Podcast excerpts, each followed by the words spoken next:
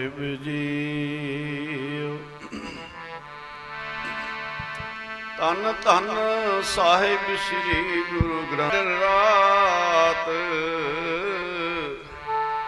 ਨਾਨਕ ਜਾਓਏ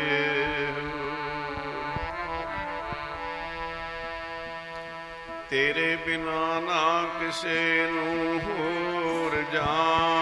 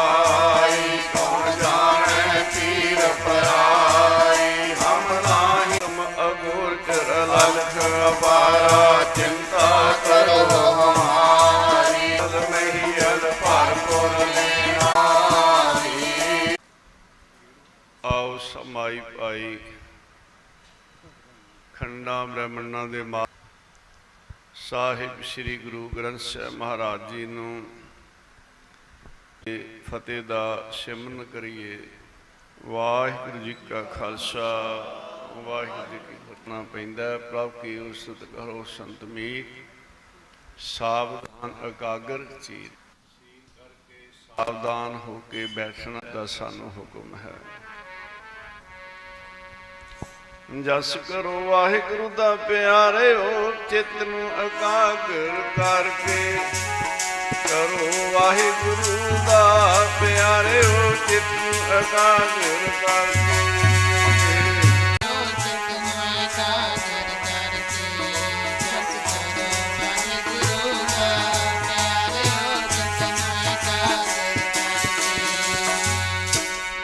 ਮਨ ਚਿੱਤ ਇਕਾਗਰ ਕਰਨਾ ਮਨ ਦੇ ਚਾਰ ਸੁਭਾਅ ਹਨ, ਜਿਸ ਨੂੰ ਅੰਤਸ਼ਕਰਨ ਕਹਿੰਦੇ ਆ ਜਿਸ ਵੇਲੇ ਸੰਕਲਪ ਤੇ ਵਿਕਲਪ ਉੱਠਦੇ ਆ, ਚੰਗੇ ਫੁਰਨੇ, ਮਾੜੇ ਫੁਰਨੇ, ਉਸ ਵੇਲੇ ਇਸ ਦਾ ਨਾਮ ਮਨ ਹੈ ਦਾ ਨਾਮ ਚਿੱਤ ਹੈ, ਜਿਸ ਵੇਲੇ ਚਿੰਤਨ ਕਰਦਾ ਹੈ। ਤੀਸਰਾ ਹੈ ਬੁੱਧ ਜਿਸ ਵੇਲੇ ਵਿਚਾਰ ਵਿੱਚ ਜਾਂਦਾ ਹੈ। ਤਿੰਨ ਸਗਲੀ ਆਈ ਭਾਈ ਜਿਸ ਹਿਰਦੇ ਵਿੱਚ ਇਹ ਬਾਣੀ ਆ ਗਈ, ਵਸ ਗਈ ਜਿਸ ਹਿਰਦੇ ਵਿੱਚ ਕਿਸੇ ਪ੍ਰਕਾਰ ਦੀ ਕੋਈ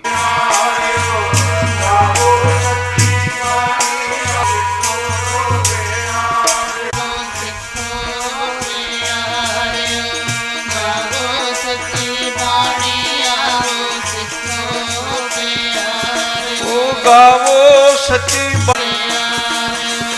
ਗਾਵੋ ਸਤੀ ਬਾਣੀ। ਆਓ ਸਿੱਖੋ ਪਿਆਰਿਓ। ਗਾਵੋ ਸਤੀ ਬਾਣੀ। ਆਓ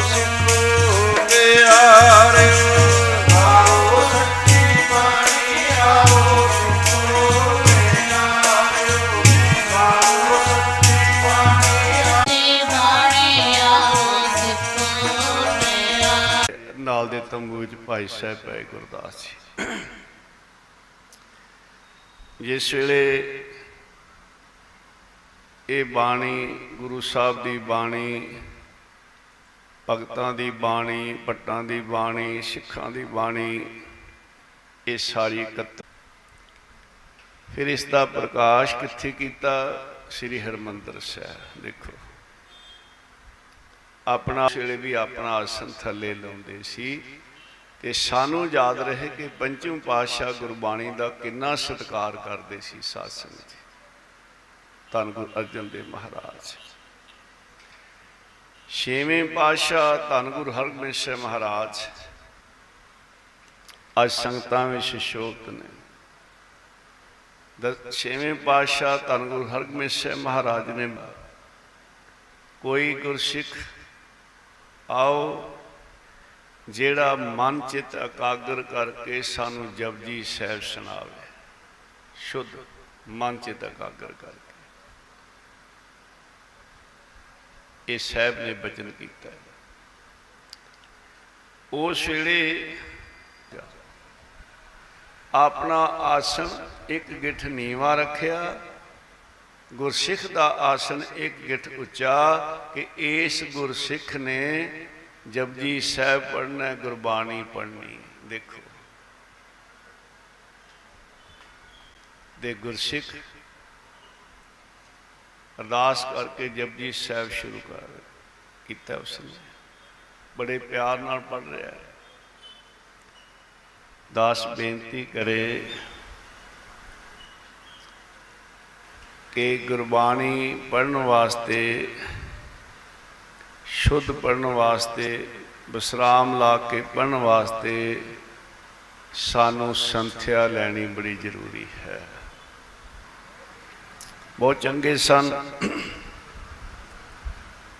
ਤਾਂ ਉਹਨਾਂ ਨੇ ਦਾਸ ਨੂੰ ਇੱਕ ਬਚਨ ਸੁਣਾਇਆ, ਹੁਣ ਤਾਂ ਕਈ ਸਾਲ ਹੋ ਗਏ ਚੜ੍ਹਾਈ ਕਰਕੇ। ਕਹਿੰਦੇ ਕਿ ਜਦ ਮੈਂ ਨੌਜਵਾਨ ਸੀ ਸੀ ਲਈ। ਖੰਡ ਪਾਠ ਸਾਹਿਬ ਹੁੰਦੇ, ਸਹਿਜ ਪਾਠ ਹੁੰਦੇ। ਮੈਂ ਕਹਿੰਦੇ, ਜਦ ਮੈਂ ਉੱਥੇ ਸੰਥਿਆ ਸ਼ੁਰੂ ਕੀਤੀ, ਤੇ ਮੈਂ ਹੈਰਾਨ ਹੋ ਗਿਆ ਕਿ ਇੱਕ ਇੱਕ ਪੰਕਤੀ ਵਿੱਚ ਮੇਰੀਆਂ ਚਾਰ ਚਾਰ, ਪੰਜ ਪੰਜ ਗਲਤੀਆਂ। ਮੈਂ ਫਿਰ ਬਾਰ-ਬਾਰ ਸੰਥਿਆ ਲਈ, ਕਿਉਂਕਿ ਬਾਣੀ ਦਾ ਸ਼ੁੱਧ ਔਰ ਵਿਸਰਾਮ ਜਿਹੜੇ ਗੁਰਮੁਖ ਜਾਂ ਜਿਨ੍ਹਾਂ ਨੇ ਸੰਥਿਆ ਲਈ ਹੁੰਦੀ ਭਾਈ ਉਹ ਹੀ ਕਰਾ ਸਕਦੇ ਆ। ਦੁਨਿਆਵੀ ਕੈ ਸੀ ਕੈ ਨੂੰ ਨੇ ਕੇ ਪੜਿਆ ਕੇ ਜਾਣਾ ਗੁਰਸੂਰਾ। ਹੁਣ ਇੰਨੇ ਨਾਲ ਹੀ ਲਾਂ ਤੇ ਦਲਾਵਾਂ ਵਿੱਚ ਜਿਵੇਂ ਸਮਾਨ ਦਾ ਫ਼ਰਕ ਪੈ ਜਾਂਦਾ ਹੈ। ਆ ਹੁਣ ਸਕੂਲਾਂ ਦੇ ਵਿੱਚ ਉਹ ਪੜ੍ਹਾਈ ਨਹੀਂ ਰਹੀ। ਅੱਜ ਤੋਂ 50 ਸਾਲ ਪਿੱਛੇ ਚਲੇ ਜਾਈਏ ਤੇ ਜਿਹੜੇ ਟੀਚਰ ਪੰਜਾਬ ਦੇ ਵਿੱਚ ਪੜਾਉਂਦੇ ਸਨ ਨਾ, ਤੇ ਸ਼ੁਰ ਬੱਚਿਆਂ ਨੂੰ ਜਿਵੇਂ ਕੱਚੀ ਉਹਦੇ ਸਿੱਖਾਂ ਨੇ ਬਚਨ ਮੰਨਿਆ, ਉਹ ਸਿੱਖ ਆ ਗਿਆ, ਬੜਾ ਦਾਸ ਹੋਇਆ, ਸੱਚੇ ਪਾਤਸ਼ਾਹ। ਮੈਂ ਤੇ ਬਾਣੀ ਪੜ੍ਹ ਰਿਹਾ ਸੀ।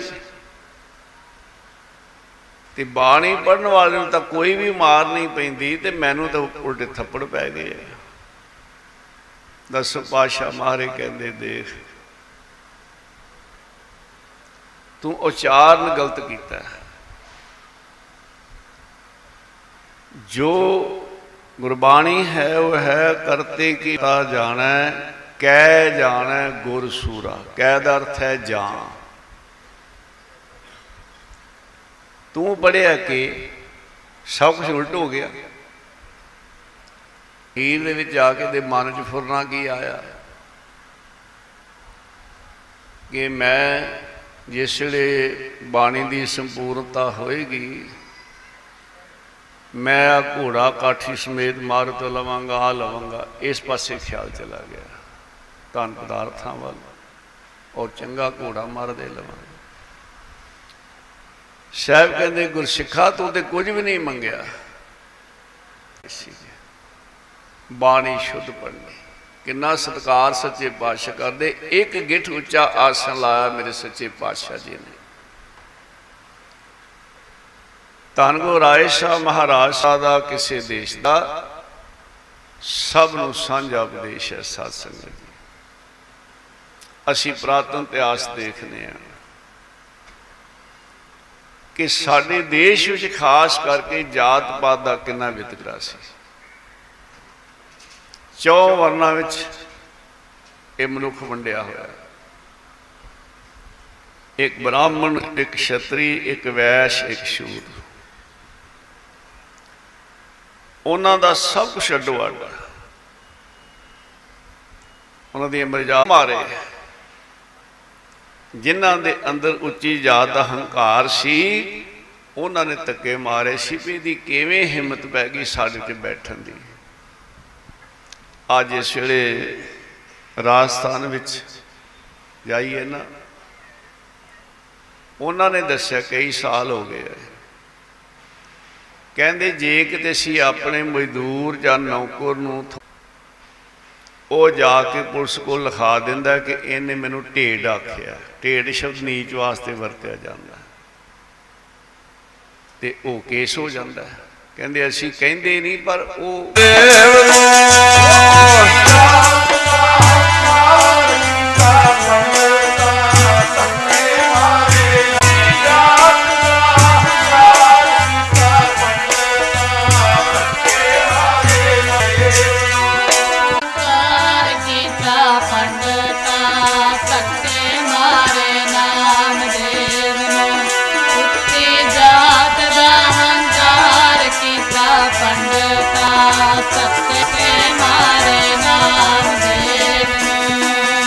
ਹਰ ਜੁਗ ਜੁਗ ਭਗਤ ਉਪਾਇਆ ਮੈਂ ਰਖਾਇਆ RAM ਰਾਜੇ। ਹਰ ਨਾਮ ਦੁਖ ਹਰ ਮਾਰਿਆ। ਹਰ ਨਾਮ ਦੁਖ ਹਰ ਮਾਰਿਆ। ਮੈਂ ਲਾਦ ਕਰਾਇਆ। ਅਨੰਦ ਦਾ ਪਿੰਡ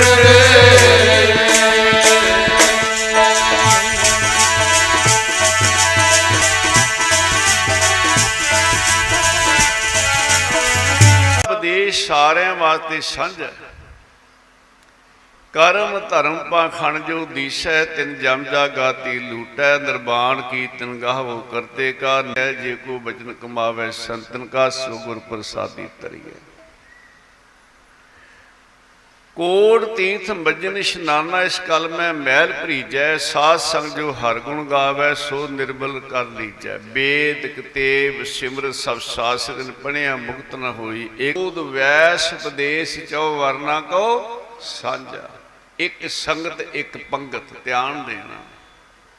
ਠਾਇਆ ਗਿਆ ਇੱਥੇ ਕੋਈ ਜਾਤ ਪਾਤ ਦਾ ਵਿਤਕਰਾ ਨਹੀਂ। ਗੁਰਦੁਆਰਾ ਸਾਹਿਬ ਵਿੱਚ ਜੋ ਸੱਚੇ ਪਾਤਸ਼ਾਹ ਦੀ ਕਿਰਪਾ ਨਾਲ ਸਥਾਨ ਹਨ ਸਿਰਫ ਇਹ ਖਾਲੀ ਨਿਤਨੇਮ ਕਰਨ ਵਾਸਤੇ ਹੀ ਭਾਈ ਸਾਹਿਬ ਨਿਤਨੇਮ ਕਰ ਲੈਣ ਨਹੀਂ ਨੇ ਸੰਗਤ ਦੇ ਪੰਗਤ ਗੁਰੂ ਨਾਨਕ ਸਾਹਿਬ ਦੇ ਘਰ ਵਿੱਚ ਪਿਆ ਗਿਆ ਸ- ਪੰਗਤ ਵਿੱਚ ਬੈਠ ਕੇ ਲੰਗਰ ਛਕਦੇ ਆ।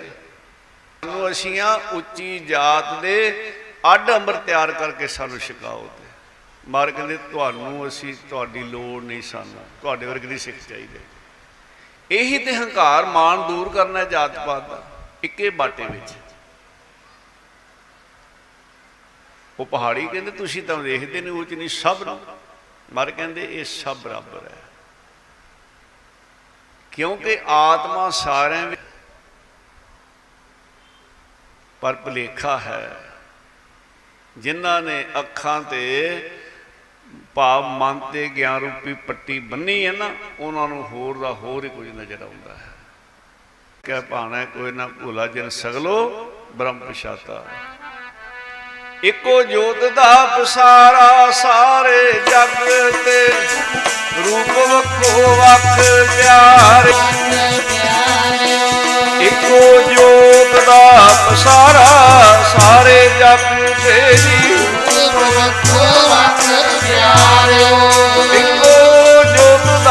ਸਾਰਾ ਸਾਰੇ ਜਗ ਤੇ ਜੀ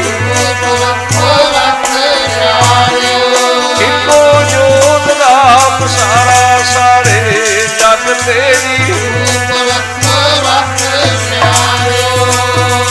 ਅਵਲ ਅੱਲਾ ਨੂਰ ਪਾਇਆ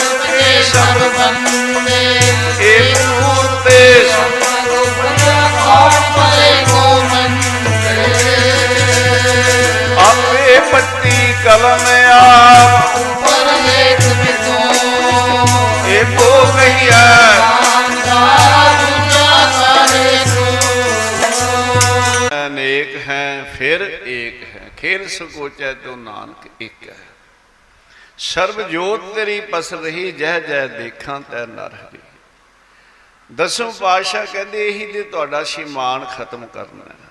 ਸਾਨੂੰ ਤੁਹਾਡੇ ਵਰਗੇ ਸਿੱਖਾਂ ਦੀ ਲੋੜ ਨਹੀਂ। ਦੇਸ਼ ਸ੍ਰੀ ਗੁਰੂ ਨਾਨਕ ਦਾ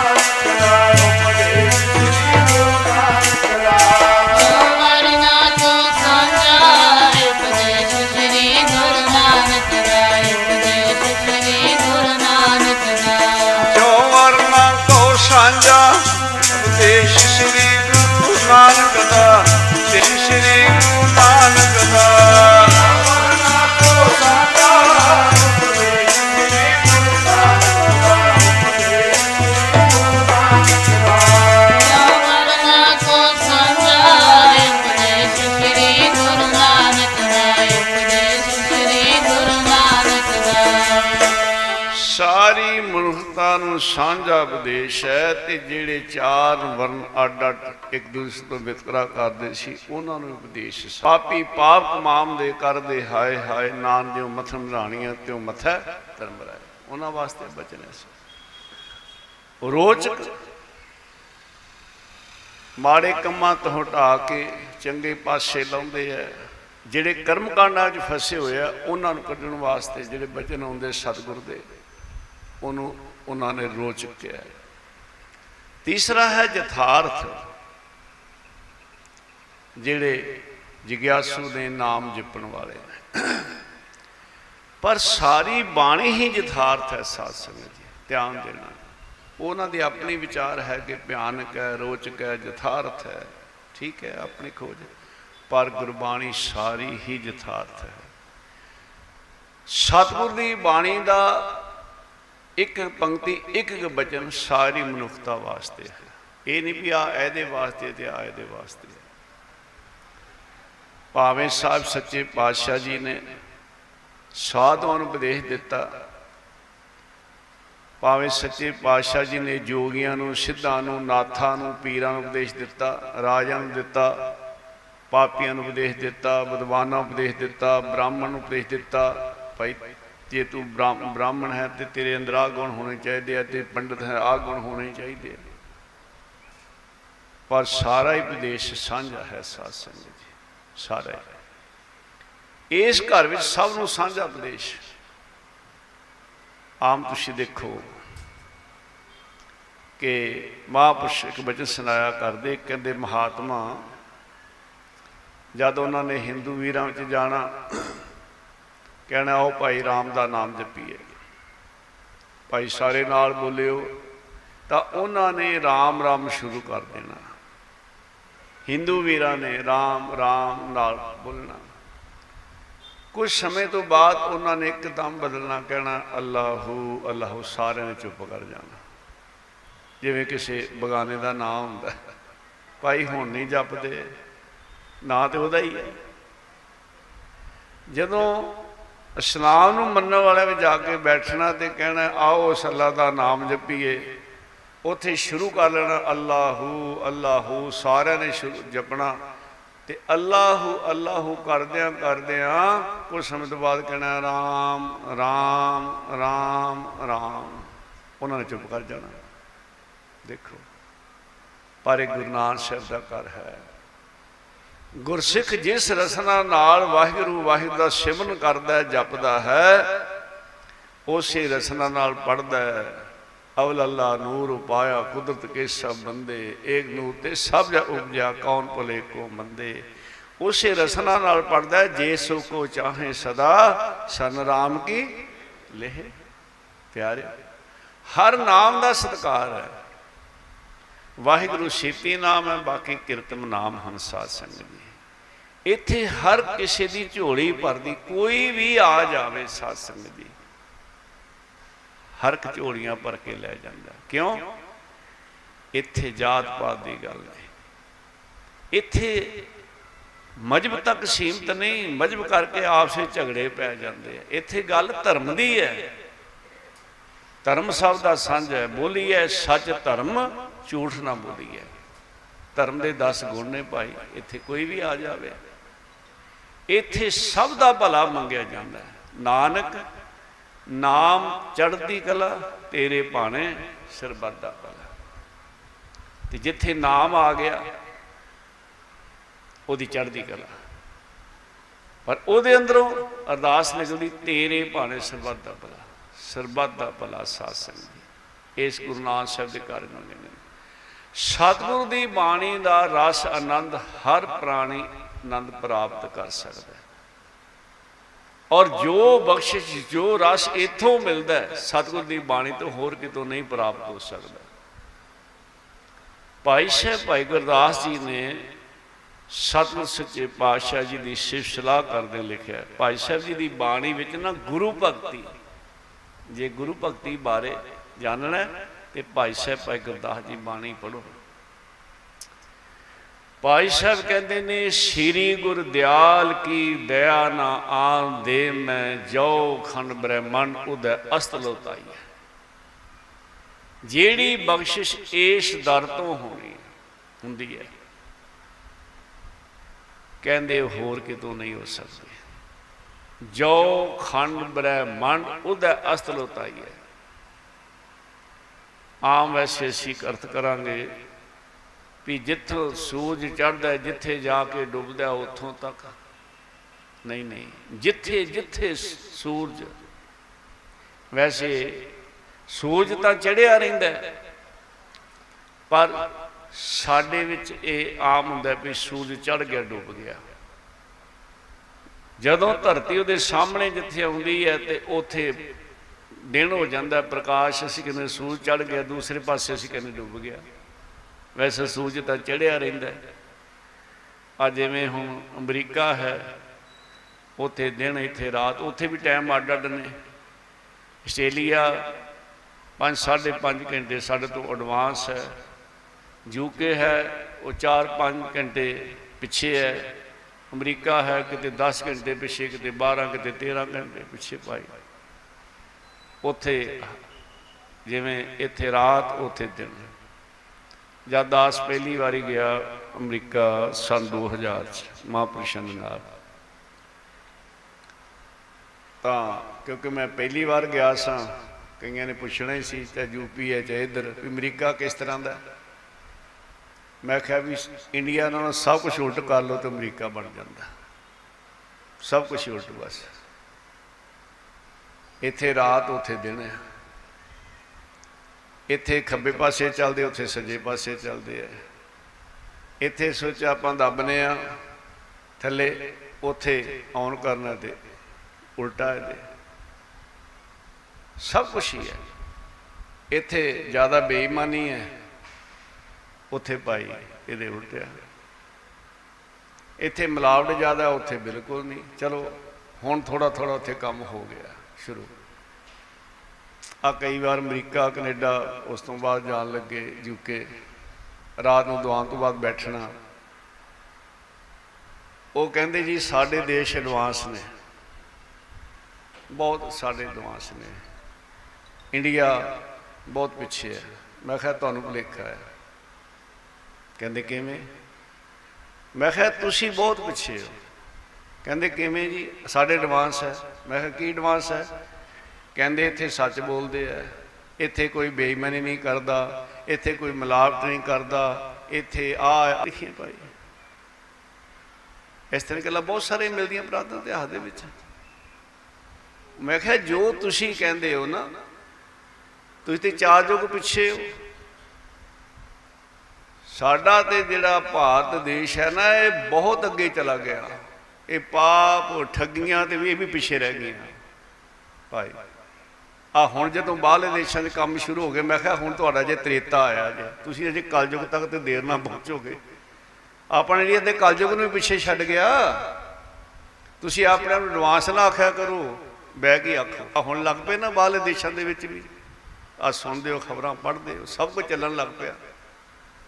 ਨਸ਼ਿਆਂ ਦਾ ਕੰਮ, ਮਿਲਾਵਟ ਦਾ ਕੰਮ, ਕਤਲ ਹੋਣ ਲੱਗ ਪਏ। ਸ਼ੁਰੂ ਹੋ ਗਿਆ ਕੰਮ। ਮੈਂ ਕਿਹਾ ਇਹ ਤ੍ਰੇਤਾ ਦੁਆਪਰ ਆਇਆ, ਤੁਹਾਡੇ ਤਾਂ ਪਾਈ ਹੁਣ। ਤੁਸੀਂ ਆਂਦੇ ਸੀ ਐਡਵਾਂਸ ਆ, ਤੁਸੀਂ ਪਿੱਛੇ ਹੋ। ਇਹ ਹਾਲ ਹੈ ਸਾਸਨ ਦੇ। ਇਸ ਤਰ੍ਹਾਂ ਚੱਲ ਰਿਹਾ ਮੈਂ ਬੇਨਤੀ ਕਰ ਰਿਹਾ ਸੀ। ਇਹ ਤੇ ਆ ਬਚਾ ਹੈ ਗੁਰੂ ਦੀ ਕਿਰਪਾ ਕਰਕੇ। ਇਸ ਦੇਸ਼ ਦੇ ਵਿੱਚ ਵੱਡੇ ਵੱਡੇ ઋષਿ ਮੁਨੀ ਆਏ। ਇਸ ਦੇਸ਼ ਵਿੱਚ ਗੁਰੂ ਪੀਰ ਪਗੰਬਰ ਆਏ। ਅਖੀਰ ਇਸ ਕਲਯੁਗ ਦੇ ਅੰਦਰ ਆਪ ਨਰੈਣ ਕਲਾ ਧਰ ਜਗ ਮੈਂ ਪਰਬਰਿਓ ਆਪ ਵਾਹਿਗੁਰੂ ਜੀ ਆਏ ਨੇ। ਤੇ ਉਹ ਵਾਹਿਗੁਰੂ ਜੀ ਅੱਜ ਗੁਰੂ ਗ੍ਰੰਥ ਸਾਹਿਬ ਦੇ ਰੂਪ ਵਿੱਚ ਕਿਰਪਾ ਕਰ ਰਹੇ ਨੇ। ਉਹਨਾਂ ਦਾ ਆਸਰਾ ਬਣੇਗਾ ਗੁਰੂ ਗ੍ਰੰਥ ਸਾਹਿਬ ਮਹਾਰਾਜ ਉਹਨਾਂ ਦਾ ਆਸਰਾ ਹੋਏਗਾ ਤੇ ਗੁਰੂ ਗ੍ਰੰਥ ਸਾਹਿਬ ਮਹਾਰਾਜ ਜੀ ਆਸਰਾ ਹੈ। ਗੁਰੂ ਗ੍ਰੰਥ ਸਾਹਿਬ ਸਾਰੇ ਸੰਸਾਰ ਦਾ ਭਲਾ ਮੰਗਣ ਵਾਲੇ ਸਰਬੱਤ ਦਾ ਭਲਾ ਮੰਗਣ ਵਾਲੇ ਸਾਧ ਸੰਗਤ। ਔਰ ਇੱਥੇ ਹਰ ਇੱਕ ਨੂੰ ਸ਼ਾਂਤੀ ਮਿਲਦੀ ਹੈ। ਔਰ ਭਾਈ ਸਾਹਿਬ ਕਹਿੰਦੇ, ਮੈਂ ਬੇਨਤੀ ਕਰ ਰਿਹਾ ਸੀ, ਸ੍ਰੀ ਗੁਰੂ ਦਿਆਲ ਕੀ ਦਇਆ ਨਾ ਆਮ ਦੇ, ਮੈਂ ਜੋ ਖੰਡ ਬ੍ਰਹਮੰਡ ਉਹਦਾ ਹਸਤ ਲਤਾਈ ਹੈ। ਭਾਈ ਸਾਹਿਬ ਜੀ ਦਾ ਬੜਾ ਗਹਿਰਾ ਬਚਨ ਹੈ। ਜਿੱਥੇ ਜਿੱਥੇ ਸੂਰਜ ਨੇ, ਇੱਕ ਬ੍ਰਹਮੰਡ ਦੀ ਗੱਲ ਨਹੀਂ। ਕੇਤੇ ਇੰਦ ਚੰਦ ਸੂਰ, ਕੇਤੇ ਕੇਤੇ ਮੰਡਲ ਦੇਸ਼। ਆ ਪਹਿਲਾਂ ਸਨ 62 ਤੋਂ ਪਹਿਲਾਂ ਆਮ ਪੜਾਇਆ ਜਾਂਦਾ ਸੀ ਵੀ ਸੂਰਜ ਇੱਕ ਜਗ੍ਹਾ ਖੜਾ ਹੈ, ਧਰਤੀ ਦੇ ਦੁਆਲੇ ਚੱਕਰ ਲਾਉਂਦੀ ਹੈ। ਇਹ ਸੂਰਜ ਦੀ ਗੈਸ ਦਾ ਗੋਲਾ ਹੈ, ਠੀਕ ਹੈ, ਜਿਵੇਂ ਜਿਵੇਂ ਰਿਸਰਚ ਹੋਈ। ਇਸ ਤੋਂ ਪਹਿਲਾਂ ਕਈਆਂ ਨੇ ਮੰਨਿਆ ਧਰਤੀ ਖੜੀ ਹੈ, ਭਾਈ, ਕਈ ਧਾਰਮ, ਕਈਆਂ ਧਰਮਾਂ ਨੇ ਵੀ ਐਸੀ ਗੱਲ ਮੰਨੀ। ਹੁਣ ਜਦੋਂ ਰਿਸਰਚ ਹੋਈ ਹੈ, ਤਾਂ ਇਹ ਕਹਿੰਦੇ ਕਿ ਸੂਰਜ ਵੀ ਚੱਲ ਰਿਹਾ ਹੈ। ਸੂਰਜ ਚੱਲ ਰਿਹਾ ਹੈ ਮੇਰੇ ਗੁਰੂ ਨਾਨਕ ਸਾਹਿਬ, ਗੁਰੂ ਗ੍ਰੰਥ ਸਾਹਿਬ ਮਹਾਰਾਜ ਜੀ ਨੇ ਉਸ ਵੇਲੇ ਸੰਸਾਰ ਨੂੰ ਦੱਸਿਆ, ਇਸ ਬਾਣੀ ਨੇ, ਭੈ ਵਿੱਚ ਸੂਰਜ, ਭੈ ਵਿੱਚ ਚੰਦ, ਕੋਹ ਕਰੋੜੀ ਚਲਤ ਨਾ ਅੰਤ। ਜਿਸ ਸਤਿਗੁਰ ਦਾ ਪ੍ਰਕਾਸ਼ ਦਿਹਾੜਾ ਮਨਾ ਰਹੇ ਆ, ਪਿਆਰਿਓ, ਉਸ ਵੇਲੇ ਮੇਰੇ ਸਤਿਗੁਰ ਦੀ ਬਾਣੀ ਦੱਸਦੀ ਹੈ। ਅੱਜ ਇਹ ਮੰਨਦੇ ਨੇ ਕਿ ਹੋਰ ਵੀ ਬ੍ਰਹਮੰਡ ਹਨ। ਬਾਣੀ ਸਤਿਗੁਰ ਦੀ ਬਾਣੀ ਦਾ ਬਚਨ ਪਾਤਾਲਾ ਪਤਾਲ ਲਖ ਆਗਾਸਾਂ ਆਗਾਸ ਓੜ ਕੋੜ ਕਪਾਲ ਥਕੇ ਵੇਦ ਕਹਿਨ ਕ ਬਾਤ ਸਹਿਸ 18 ਕਹਿਨ ਕ ਦੇਬਾਂ ਅਸਲੂ ਇਕ ਤਾਤ। ਹੁਣ ਇਸਲਾਮ ਵਿੱਚ ਸੱਤ ਪਤਾਲ ਤੇ ਸੱਤ ਆਗਾਸ ਮੰਨੇ ਜਾਂਦੇ ਆ। ਗੁਰੂ ਨਾਨਕ ਸਾਹਿਬ ਸੱਚੇ ਪਾਤਸ਼ਾਹ ਜੀ ਨੂੰ ਦਸਤਗੀਰ ਪੀਰ ਵਰਗਿਆਂ ਨੇ ਸਵਾਲ ਕੀਤਾ ਸੀ, ਆ ਤੁਸੀਂ ਕੀ ਪੜ ਰਹੇ ਹੋ? ਸਾਡੇ ਵਿੱਚ ਸੱਤ ਪਤਾਲ ਸੱਤ ਆਗਾਸ ਮੰਨੇ ਜਾਂਦੇ ਆ। ਮਹਾਰਾਜ ਜੀ ਕਹਿੰਦੇ, ਤੁਹਾਨੂੰ ਸੋਝੀ ਸੱਤਾਂ ਦੀ ਆਈ ਤੁਸੀਂ, ਜਿਨ੍ਹਾਂ ਨੂੰ ਸੱਤਾਂ ਦੇ ਉਹਨਾਂ ਸੱਤ ਦੱਸੇ। ਗਿਣਤੀ ਵਿੱਚ ਕਿਉਂ ਲਿਆਉਂਦੇ ਹੋ? ਤੁਸੀਂ ਕਹਿੰਦੇ ਲੱਖਾਂ? ਕਰੋੜਾਂ ਕਹਿ ਕੇ ਵੀ ਕਹਿੰਦੇ ਇਹ ਗੱਲ ਛੋਟੀ ਹੈ। ਤੂੰ ਬੇਅੰਤ ਕੋ ਵਿਰਲਾ ਜਾਣਾ। ਉਹ ਬੇਅੰਤ ਹੈ। ਬੇਅੰਤ ਬੇਅੰਤ ਦੇ ਵਿੱਚ ਪਿਆਰਿਓ ਗਿਣਤੀਆਂ ਮਿੰਤੀਆਂ ਨਹੀਂ ਆਉਂਦੀਆਂ। ਲੇਖਾ ਹੋਏ ਤਾਂ ਲਿਖਿਆ, ਲੇਖਾ ਹੋਏ ਵਿਨਾਸ਼ ਨਾਨਕ ਵੱਡਾ ਆਖੀਐ, ਆਪੇ ਜਾਣੇ ਆਪ, ਬਸ। ਜਾ ਕਰਤਾ ਸ਼ਿਸ਼ੀ ਕੋ ਸਾਜੇ, ਆਪੇ ਜਾਣੈ ਸੋ ਤਾਂ ਹੀ ਤੇ ਮੇਰੇ ਸਾਹਿਬ ਕਹਿੰਦੇ, ਜੇ ਸਾਗਰ ਸਿਓ ਨਾਹੀ ਚਾਰਾ, ਤਾਂ ਕੋ ਕੀਜੈ ਸਦ ਨਮਸਕਾਰ ਨਮਸਕਾਰ ਹੀ ਕਰੋ, ਅਰਦਾਸ ਹੀ ਕਰੋ, ਗਿਣਤੀਆਂ ਮਿੰਤੀ ਚ ਨਾ ਪਵੋ ਪਿਆਰੇ। ਉੱਥੇ ਤੇ ਲਿਖਾ ਹੀ ਨਹੀਂ। ਆਪੇ ਜਾਣਿਆ ਭਾਈ ਸਾਹਿਬ ਕਹਿੰਦੇ, ਜਿੰਨੇ ਵੀ ਬ੍ਰਹਮੰਡ ਨੇ, ਜਿੱਥੇ ਜਿੱਥੇ ਵੀ ਚੰਦ, ਸੂਰਜ ਹਨ, ਸਾਰੇ ਜਿਵੇਂ ਵੀ ਚਾਲ ਆ ਕੇ ਵੇਖ ਲਓ, ਜਾ ਕੇ ਵੇਖ ਲਓ। ਇਹ ਬ੍ਰਹਮੰਡ ਦੀ ਗੱਲ ਛੱਡੋ। ਇਹ ਨੌ ਖੰਡ ਸੱਤ ਦੀਪਾਂ ਦੀ ਗੱਲ ਛੱਡੋ। ਸਾਰੇ ਬ੍ਰਹਮੰਡਾਂ 'ਚ ਵੀ ਕੋਈ ਚਲਾ ਜਾਵੇ, ਜਿਹੜੀ ਬਖਸ਼ਿਸ਼ ਇੱਥੇ ਹੁੰਦੀ ਹੈ, ਬਖਸ਼ਿਸ਼ ਹੋਰ ਕਿਤੋਂ ਨਹੀਂ ਜੇ ਹੁੰਦੀ। ਸ੍ਰੀ ਗੁਰੂ ਦਿਆਲ ਕੀ ਦਇਆ ਨਾਲ ਕੋਈ ਮੋੜਾ ਨਾ ਕੋਈ ਮਾਇਆ ਨਾ ਕੋਈ ਮੋੜਾ ਸਤਿਗੁਰ ਵਰਗਾ ਜੀ ਨਾ ਕੋਈ ਹੋਇਆ ਨਾ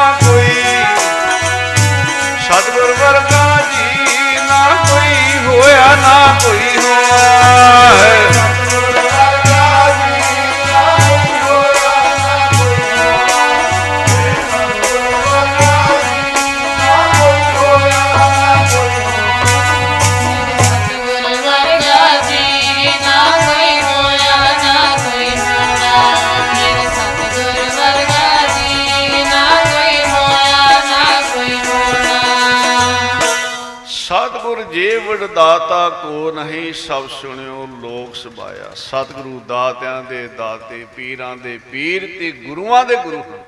ਕੇਵਲ ਗੁਰੂ ਨਹੀਂ, ਗੁਰੂਆਂ ਦੇ ਗੁਰੂ ਹਨ। ਗੁਰੂ ਨਾਨਕ ਸਾਹਿਬ, ਗੁਰੂ ਗ੍ਰੰਥ ਸਾਹਿਬ ਮਹਾਰਾਜ। ਭਾਈ ਸਾਹਿਬ ਸ਼ੁਰੂ ਕਰਦੇ ਨੇ ਕੁਝ ਮਿਸਾਲਾਂ ਦਿੰਦੇ ਆ। ਆਮ ਕੀ ਸਦਰ ਕਤ ਮਿਟਤ ਆਮਲੀ ਖਾਏ, ਪਿਤਾ ਕੋ ਪਿਆਰ ਨਾ ਪਰੋਸੀ ਪੈ ਪਾਈਐ। ਜਿਵੇਂ ਅੰਬ ਦਾ ਸਵਾਦ ਖੱਟੀ ਇਮਲੀ ਚੋਂ ਨਹੀਂ ਆ ਸਕਦਾ, ਕਈ ਵਿਦਵਾਨਾਂ ਨੇ ਅੱਕ ਦੀ ਖਖੜੀ ਵੀ ਅਰਥ ਕੀਤੇ ਆ। ਆ ਜਿਹੜਾ ਅੱਕ ਹੁੰਦਾ ਨਾ, ਤੇ ਉਹਨੂੰ ਖਖੜੀ ਜੀ ਲੱਗਦੀ ਹੈ ਉਹ ਅੰਬ ਵਰਗੀ ਹੁੰਦੀ, ਪਰ ਅੰਦਰੋਂ ਕੌੜੀ ਜ਼ਹਿਰ ਹੁੰਦੀ ਹੈ। ਆਮ ਅਰਥ ਹੈ ਇਮਲੀ। ਆਮ ਕੀ ਸਦਰ ਕਤ ਮਿਟਤ ਆਮ ਲਿਖਾ ਹੈ, ਜਿਵੇਂ ਆਮ ਦਾ ਸਵਾਦ ਖੱਟੀ ਇਮਲੀ ਚੋਂ ਨਹੀਂ ਆ ਸਕਦਾ। ਜਿਹੜਾ ਰਸ ਇਸ ਬਾਣੀ ਵਿੱਚੋਂ ਆਉਣਾ ਹੈ, ਉਹ ਸੀ ਪਲ ਸਤਵੀਰ ਸਿੰਘ ਜੀ ਨੂੰ ਕੁਝ ਦੂਸਰੇ ਧਰਮਾਂ ਦੇ ਮਜਬਾਂ ਦੇ ਵਿਦਵਾਨਾਂ ਨੇ ਇੱਕ ਸਵਾਲ ਕੀਤਾ ਪੁੱਛਿਆ। ਉਹ ਕਹਿੰਦੇ, ਹੋਰ ਵੀ ਧਰਮ ਗ੍ਰੰਥ ਹਨ। ਉਹਨਾਂ ਵਿੱਚ ਤੇ ਗੁਰੂ ਗ੍ਰੰਥ ਸਾਹਿਬ ਮਹਾਰਾਜ ਦੀ ਬਾਣੀ ਵਿੱਚ ਕੀ ਫ਼ਰਕ ਹੈ? ਧਿਆਨ ਦੇਣਾ। ਉਹ ਵਿਦਵਾਨਾਂ ਨੇ ਕੀ ਕਿਹਾ? ਕਹਿੰਦੇ, ਹੋਰ ਵੀ ਧਰਮ ਗ੍ਰੰਥ ਨੇ। ਉਹਨਾਂ ਵਿੱਚ ਤੇ ਗੁਰੂ ਗ੍ਰੰਥ ਸਾਹਿਬ ਦੀ ਬਾਣੀ ਵਿੱਚ ਕੀ ਫ਼ਰਕ ਹੈ? ਪ੍ਰਿੰਸੀਪਲ ਸਤਬੀਰ ਸਿੰਘ ਜੀ ਜਿਨ੍ਹਾਂ ਨੇ ਕਾਫੀ ਇਤਿਹਾਸ ਲਿਖਿਆ ਹੈ, ਗੁਰਮੁਖ ਸਨ। ਤੇ ਉਹਨਾਂ ਨੂੰ ਜਿੰਨੀ ਮਾਲਕ ਨੇ ਸੋਝੀ ਦਿੱਤੀ ਉਹਨਾਂ ਨੇ ਪਤਾ ਕੀ ਕਿਹਾ? ਹੈ? ਕਹਿੰਦੇ ਹੋਰ ਧਾਰਮਿਕ ਗ੍ਰੰਥ ਰੱਬ ਦੀ ਗੱਲ ਕਰਦੇ ਨੇ ਧਿਆਨ ਦੇਣਾ। ਹੋਰ ਧਾਰਮਿਕ ਗ੍ਰੰਥ ਰੱਬ ਦੀ ਗੱਲ ਕਰਦੇ ਨੇ ਤੇ ਗੁਰਬਾਣੀ ਰੱਬ ਨਾਲ ਗੱਲਾਂ ਕਰਾਉਂਦੀ ਹੈ। ਧਿਆਨ ਦੇਣਾ। ਉਹ ਰੱਬ ਦੀ ਗੱਲ ਕਰਦੇ ਨੇ। ਗੁਰਬਾਣੀ ਰੱਬ ਨਾਲ, ਜਿਹੜਾ ਗੁਰਬਾਣੀ ਪੜਦਾ ਉਹ ਰੱਬ ਨਾਲ ਗੱਲਾਂ ਕਰਦਾ ਹੈ। ਮੇਰੇ ਦਸਮ ਪਾਤਸ਼ਾਹ ਨੇ ਵੀ ਕਿਹਾ ਸੀ ਨਾ, ਜੇ ਸਾਡੇ ਬਚਨ ਸੁਣਨੇ ਆ ਤੇ ਗੁਰਬਾਣੀ ਸੁਣਿਓ, ਤੇ ਜੇ ਸਾਡੇ ਨਾਲ ਬਚਨ ਕਰਨੇ, ਗੁਰਬਾਣੀ ਪੜ੍ਹੇ ਐਸੀ ਬਾਣੀ। ਇਹ ਰਸ ਹੋਰ ਕਿਤੋਂ ਨਹੀਂ ਪ੍ਰਾਪਤ ਹੋ ਸਕਦਾ। ਜਿਉਂ-ਜਿਉਂ ਬਾਣੀ ਪੜਾਂਗੇ, ਮਨ ਦੀ ਮੈਲ ਉਤਰਦੀ ਜਾਏਗੀ, ਨਾਮ ਦਾ ਰਸ ਆ ਜਾਏਗਾ ਆਮ ਕੀ ਸਦਰ ਕਤ ਮਿਟਤ ਆਮ ਲਿਖਾ ਹੈ। ਪਿਤਾ ਕੋ ਪਿਆਰ ਨਾ ਪਰੋਸੀ ਪੇ ਪਾਈ ਹੈ। ਪਿਤਾ ਵਾਲਾ ਪਿਆਰ ਬੱਚੇ ਨੂੰ ਪੜੋਸੀਆਂ ਤੋਂ, ਗੁਆਂਢੀਆਂ ਤੋਂ ਨਹੀਂ ਮਿਲ ਸਕਦਾ, ਸਾਧ ਸੰਗਤ ਜੀ। ਸਾਡੇ ਪਿਤਾ ਧੰਨ ਗੁਰੂ ਗੋਬਿੰਦ ਸਿੰਘ ਮਹਾਰਾਜ। ਸਾਡੀ ਮਾਤਾ ਮਾਤਾ ਸਾਹਿਬ ਕੌਰ। ਹੋਰ ਕਿਤੋਂ ਬਖਸ਼ਿਸ਼ ਹੋ ਸਕਦੀ ਹੈ? ਪਿਤਾ ਦਾ ਪਿਆਰ ਬੱਚੇ ਨੂੰ ਗੁਆਂਢੀਆਂ ਪੜੋਸੀਆਂ ਤੋਂ ਨਹੀਂ ਮਿਲ ਸਕਦਾ। ਇੱਕ ਆਮ ਕਹਾਵਤ ਹੈ। ਉਹ ਇਹ ਹੈ ਕਿ 100 ਚਾਚਾ ਤੇ ਇੱਕ ਪਿਓ 100 दारू ਤੇ ਇੱਕ ਘਿਓ। ਇਹ ਆਮ ਪਹਿਲਾਂ ਬਜ਼ੁਰਗ ਕਹਾਵਤ ਪੜ੍ਹਦੇ ਹੁੰਦੇ ਸੀ। ਉਸ ਵੇਲੇ ਘਿਓ ਸ਼ੁੱਧ ਹੁੰਦੇ, ਪਿਤਾ ਇੱਕ ਹੁੰਦਾ ਧਿਆਨ ਦੇਣ। ਦਸਮ ਪਾਤਸ਼ਾਹ ਮਾਰ ਦੇ ਬਾਰੇ ਲਿਖ ਦਿੱਤਾ ਵੀ ਫੀਮ ਦੇ ਬਾਰੇ। ਵੀ ਉਹ ਫੀਮ ਖਾਂਦੇ ਸੀ। ਧਿਆਨ ਦੇਣਾ। ਭਾਈ ਸਾਹਿਬ, ਭਾਈ ਧੀਰ ਸਿੰਘ ਜੀ ਗਏ ਚਿਬਾਰੇ 'ਚ ਬੈਠੇ ਸਨ ਗਿਆਨੀ ਗਿਆਨ ਸਿੰਘ ਜੀ ਤੇ ਉਹਨਾਂ ਦੇ ਹੱਥ ਤੇ ਫੀਮ ਦੀ ਗੋਲੀ ਸੀ, ਹੱਥ ਫੜ ਲਿਆ, ਬਾਬਾ, ਸੱਚ ਦੱਸ, ਗੁਰੂ ਸਾਹਿਬ ਖਾਂਦੇ ਸੀ? ਕਹਿੰਦੇ, ਨਹੀਂ। ਫਿਰ ਕਹਿੰਦੇ, ਕਿਉਂ? ਕਹਿੰਦੇ, ਮੈਂ ਲਿਖ ਦਿੱਤਾ ਕਿ ਮੈਨੂੰ ਕੋਈ ਨਾ ਟੋਕੇ।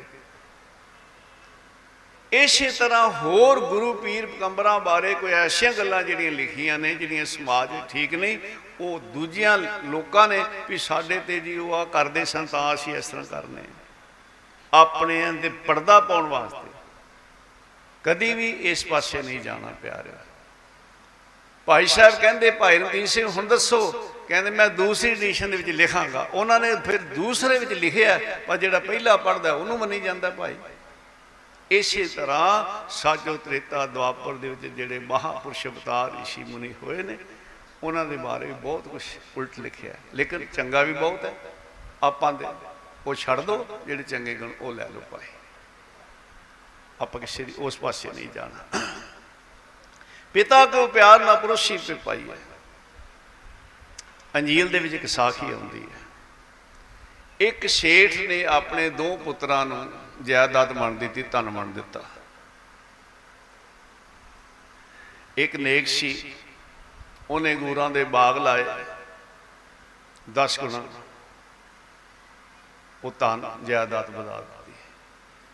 ਦੂਸਰਾ ਜਿਹੜਾ ਸੀ, ਉਹ ਪਹਿਲਾਂ ਹੀ ਡੀਕਦਾ ਸੀ, ਕਦੋਂ ਪੈਸੇ ਮਿਲਣ, ਉਹ ਕਿਸੇ ਬਸਤੀ ਸ਼ਹਿਰ ਚਲਾ ਗਿਆ। ਸਭ ਕੁਝ ਅਡਾਉਣ ਲੱਗ ਪਿਆ ਮਾੜੇ ਪਾਸੇ। ਸਮਾਂ ਆਇਆ, ਅਤ ਦੀ ਗਰੀਬੀ, ਰੋਟੀ ਖਾਣ ਨੂੰ ਨਹੀਂ, ਪੈਰੀ ਜੁੱਤੀ ਨਹੀਂ, ਪਹਿਨਣ ਨੂੰ ਕੱਪੜਾ ਨਹੀਂ ਉਹਦੇ ਕੋਲ। ਪਿਤਾ ਵਾਲਾ ਜਿਹੜਾ ਧਨ ਸੀ, ਸਾਰਾ ਖਤਮ ਹੋ ਗਿਆ। ਕਿਸੇ ਨੇ ਕਿਹਾ, ਉਹ ਤੇਰਾ ਸੇਠ ਪਿਤਾ ਹੈ, ਜਾ ਮਿਲ ਤੂੰ ਜਾ ਚੱਲ ਪਿਆ। ਸ਼ਰਮ ਆਉਂਦੀ ਹੈ, ਕਿਵੇਂ ਮੱਥੇ ਲੱਗਾਂਗਾ? ਪਿਤਾ ਨੇ ਤੇ ਧਨ ਦਿੱਤਾ ਸੀ। ਸਾਧ ਸੰਗਤ ਜੇ ਚੰਗਾ ਕੰਮ ਕੀਤਾ ਹੋਵੇ ਨਾ ਅੰਦਰ ਵੀ ਆਨੰਦ, ਖੁਸ਼ੀ, ਚਿਹਰੇ ਤੇ ਵੀ ਰੌਣਕ ਹੁੰਦੀ ਹੈ ਤੇ ਜੇ ਬੰਦੇ ਨੇ ਮਾੜਾ ਕੰਮ ਕੀਤਾ ਹੋਵੇ ਨਾ ਤੇ ਚਿਹਰੇ ਤੇ ਲਾਂਤ ਪਈ ਹੁੰਦੀ ਹੈ, ਕਹਿਣ ਦੀ ਲੋੜ ਹੀ ਨਹੀਂ। ਅੰਦਰੋਂ ਆਤਮਾ ਲਾਂਤ ਪਾਉਂਦੀ ਹੈ। ਤਾਂ ਹੀ ਤੇ ਮੇਰੇ ਸਤਿਗੁਰੂ, ਗੁਰੂ ਗ੍ਰੰਥ ਸਾਹਿਬ ਮਾਰ ਕਹਿੰਦੇ, ਐਸਾ ਕੰਮ ਮੂਲੇ ਨਾ ਕੀਚੈ, ਜਿਤ ਅੰਤ ਪਛਤਾਈ ਹੈ ਉਹ ਕੰਮ ਨਾ ਕਰੋ। ਇੱਕ ਸ਼ੇਖ ਸ਼ਾਦੀ ਜੀ ਹੋਏ ਨੇ, ਉਹਨਾਂ ਨੇ ਇੱਕ ਗੱਲ ਬੜੀ ਸੋਹਣੀ ਲਿਖੀ ਹੈ। ਕਹਿੰਦੇ, ਐ ਮਨੁੱਖ ਤੂੰ ਦਿਨ ਦੇ ਚਾਨਣੇ ਵਿੱਚ ਐਸਾ ਕਰਮ ਨਾ ਕਰੀ ਕਿ ਸਾਰੀ ਰਾਤ ਬੇਚੈਨ ਹੈ। ਐ ਮਨੁੱਖ ਤੂੰ ਦਿਨ ਦੇ ਚਾਨਣੇ 'ਚ ਐਸਾ ਕਰਮ ਨਾ ਕਰੀ ਕਿ ਤੂੰ ਸਾਰੀ ਰਾਤ ਬੇਚੈਨ ਰਹੇ ਤੇ ਰਾਤ ਦੇ ਹਨੇਰੇ 'ਚ ਐਸਾ ਕਰਮ ਨਾ ਕਰੀ ਕਿ ਤੂੰ ਕਿਸੇ ਦੇ ਮੱਥੇ ਲੱਗਣ ਜੋਗਾ ਨਾ ਰਹਿ ਜਾਵੇਂ। ਤੇ ਮੇਰੇ ਸਾਹਿਬ ਕਹਿੰਦੇ, ਐਸਾ ਕੰਮ ਮੂਲੇ ਨਾ ਕੀਚੈ ਜਿਨ੍ਹਾਂ ਤੇ ਪੁੱਛਤ ਆਈ ਹੈ। ਸ਼ਰਮ ਆਉਂਦੀ ਹੈ। ਮੇਰੇ ਸਤਿਗੁਰੂ ਸੱਚੇ ਪਾਤਸ਼ਾਹ ਵੀ ਸਾਨੂੰ ਸਮਝਾਉਂਦੇ ਆ, ਫਰੀਦਾ ਜਿੰਨੀ ਕਮੀ ਨਾਹੇ ਗੁਣ, ਤੇ ਕਮੜੇ ਵਸਾ ਮਤ ਸ਼ਰਮਿੰਦਾ ਥੀਵੇਂ ਸਾਈਂ ਦਾ, ਦਰਬਾਰੋ ਤੈਨੂੰ ਉੱਥੇ ਜਾ ਕੇ ਗੁਰੂ ਦੀ ਦਰਗਾਹ ਵਿੱਚ ਮਾਲਕ ਦੇ ਘਰ ਵਿੱਚ ਜਾ ਕੇ ਤੈਨੂੰ ਸ਼ਰਮਸ਼ਾਰ ਨਾ ਹੋਣਾ ਪਵੇ। ਉੱਥੇ ਧੱਕੇ ਨਾ ਪੈਣ, ਨਾ ਉਹ ਕੰਮ ਕਰੀ। ਮੇਰੇ ਸਾਹਿਬ ਵੀ ਕਹਿੰਦੇ, ਖੈਰ, ਉਹ ਜਾ ਰਿਹਾ ਪਿਤਾ ਨੂੰ ਮਿਲਣ। ਰਾਹ 'ਚ ਬਹਿ ਗਿਆ। ਕੀ ਦੱਸਾਂਗਾ? ਇੱਕ ਬਜ਼ੁਰਗ ਜਾ ਰਿਹਾ ਸੀ, ਉਹਨੂੰ ਕਹਿਣ ਲੱਗਾ, ਬਾਬਾ, ਮੇਰੇ ਪਿਤਾ ਸੇਠ ਨੂੰ ਕਹੀਂ ਤੇਰਾ ਨਕੰਮਾ ਪੁੱਤਰ ਸਭ ਕੁਝ ਉਜਾੜ ਕੇ ਬੈਠਾ ਹੀ ਤੇ ਤੈਨੂੰ ਮਿਲਣਾ ਚਾਹੁੰਦਾ ਹੈ। ਉਸ ਬਜ਼ੁਰਗ ਬਾਬੇ ਨੇ ਜਾ ਕੇ ਸੇਠ ਨੂੰ ਦੱਸਿਆ, ਤੁਹਾਡਾ ਜਿਹੜਾ ਪੁੱਤਰ ਚਲਾ ਗਿਆ ਸੀ ਨਾ, ਉਹ ਬਾਹਰ ਬੈਠਾ ਜੇ। ਉਹਦੀ ਪੈਰੀ ਜੁੱਤੀ ਵੀ ਨਹੀਂ ਜੇ। ਉਹਦੇ ਕੱਪੜੇ ਵੀ ਫਟੇ ਹੋਏ ਐ।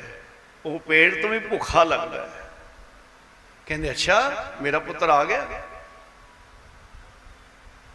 ਬੈਂਡ ਬਾਜਿਆਂ ਵਾਲੇ ਨੇ, ਢੋਲ ਢਮੱਕੇ ਵਾਲੇ ਉੱਥੇ ਪਹੁੰਚਿਆ ਤੇ ਪੁੱਤਰ ਨੂੰ ਛਾਤੀ ਨਾਲ ਲਾਇਆ ਤੇ ਵੱਲੋਂ ਮੈਨੂੰ ਖੁਸ਼ੀ ਹੈ।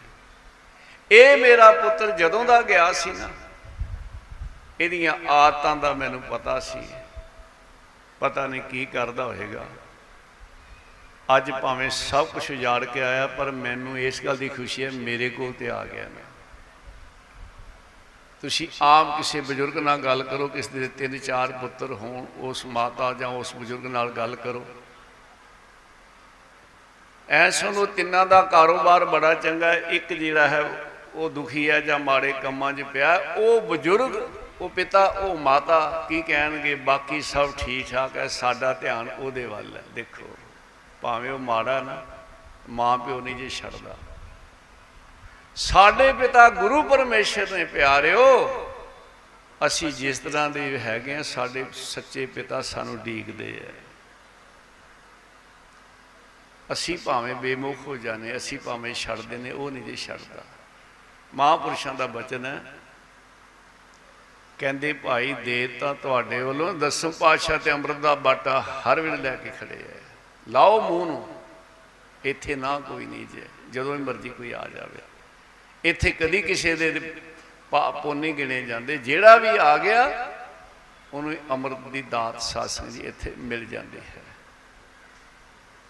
ਪਿਤਾ ਕੋ ਪਿਆਰ ਦਾ ਪੁਰਸ਼ੀ ਪੇ ਪਾਈਏ।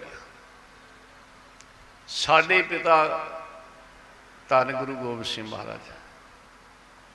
ਉਹ ਆਪ ਪਰਮੇਸ਼ਰ ਹੈ। ਜਿਹੜਾ ਵਿਚਾਰ ਹੋ- ਸਭ ਵਾਸਤੇ ਕਰਾਂਗੇ।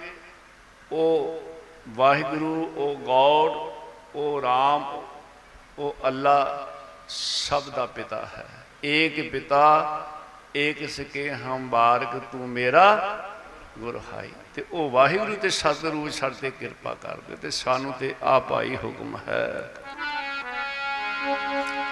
ਇੱਕ ਪਿਤਾ ਦੇ ਪੁੱਤਰ ਅਸੀਂ ਸਾਰੇ ਰਹੀਏ ਭਾਈ ਭਾਈ ਬਣ ਕੇ। ਪਿਤਾ ਦੇ ਪੁੱਤਰ ਅਸੀਂ ਸਾਰੇ ਰਹੀਏ ਭਾਈ ਭਾਈ ਬਣ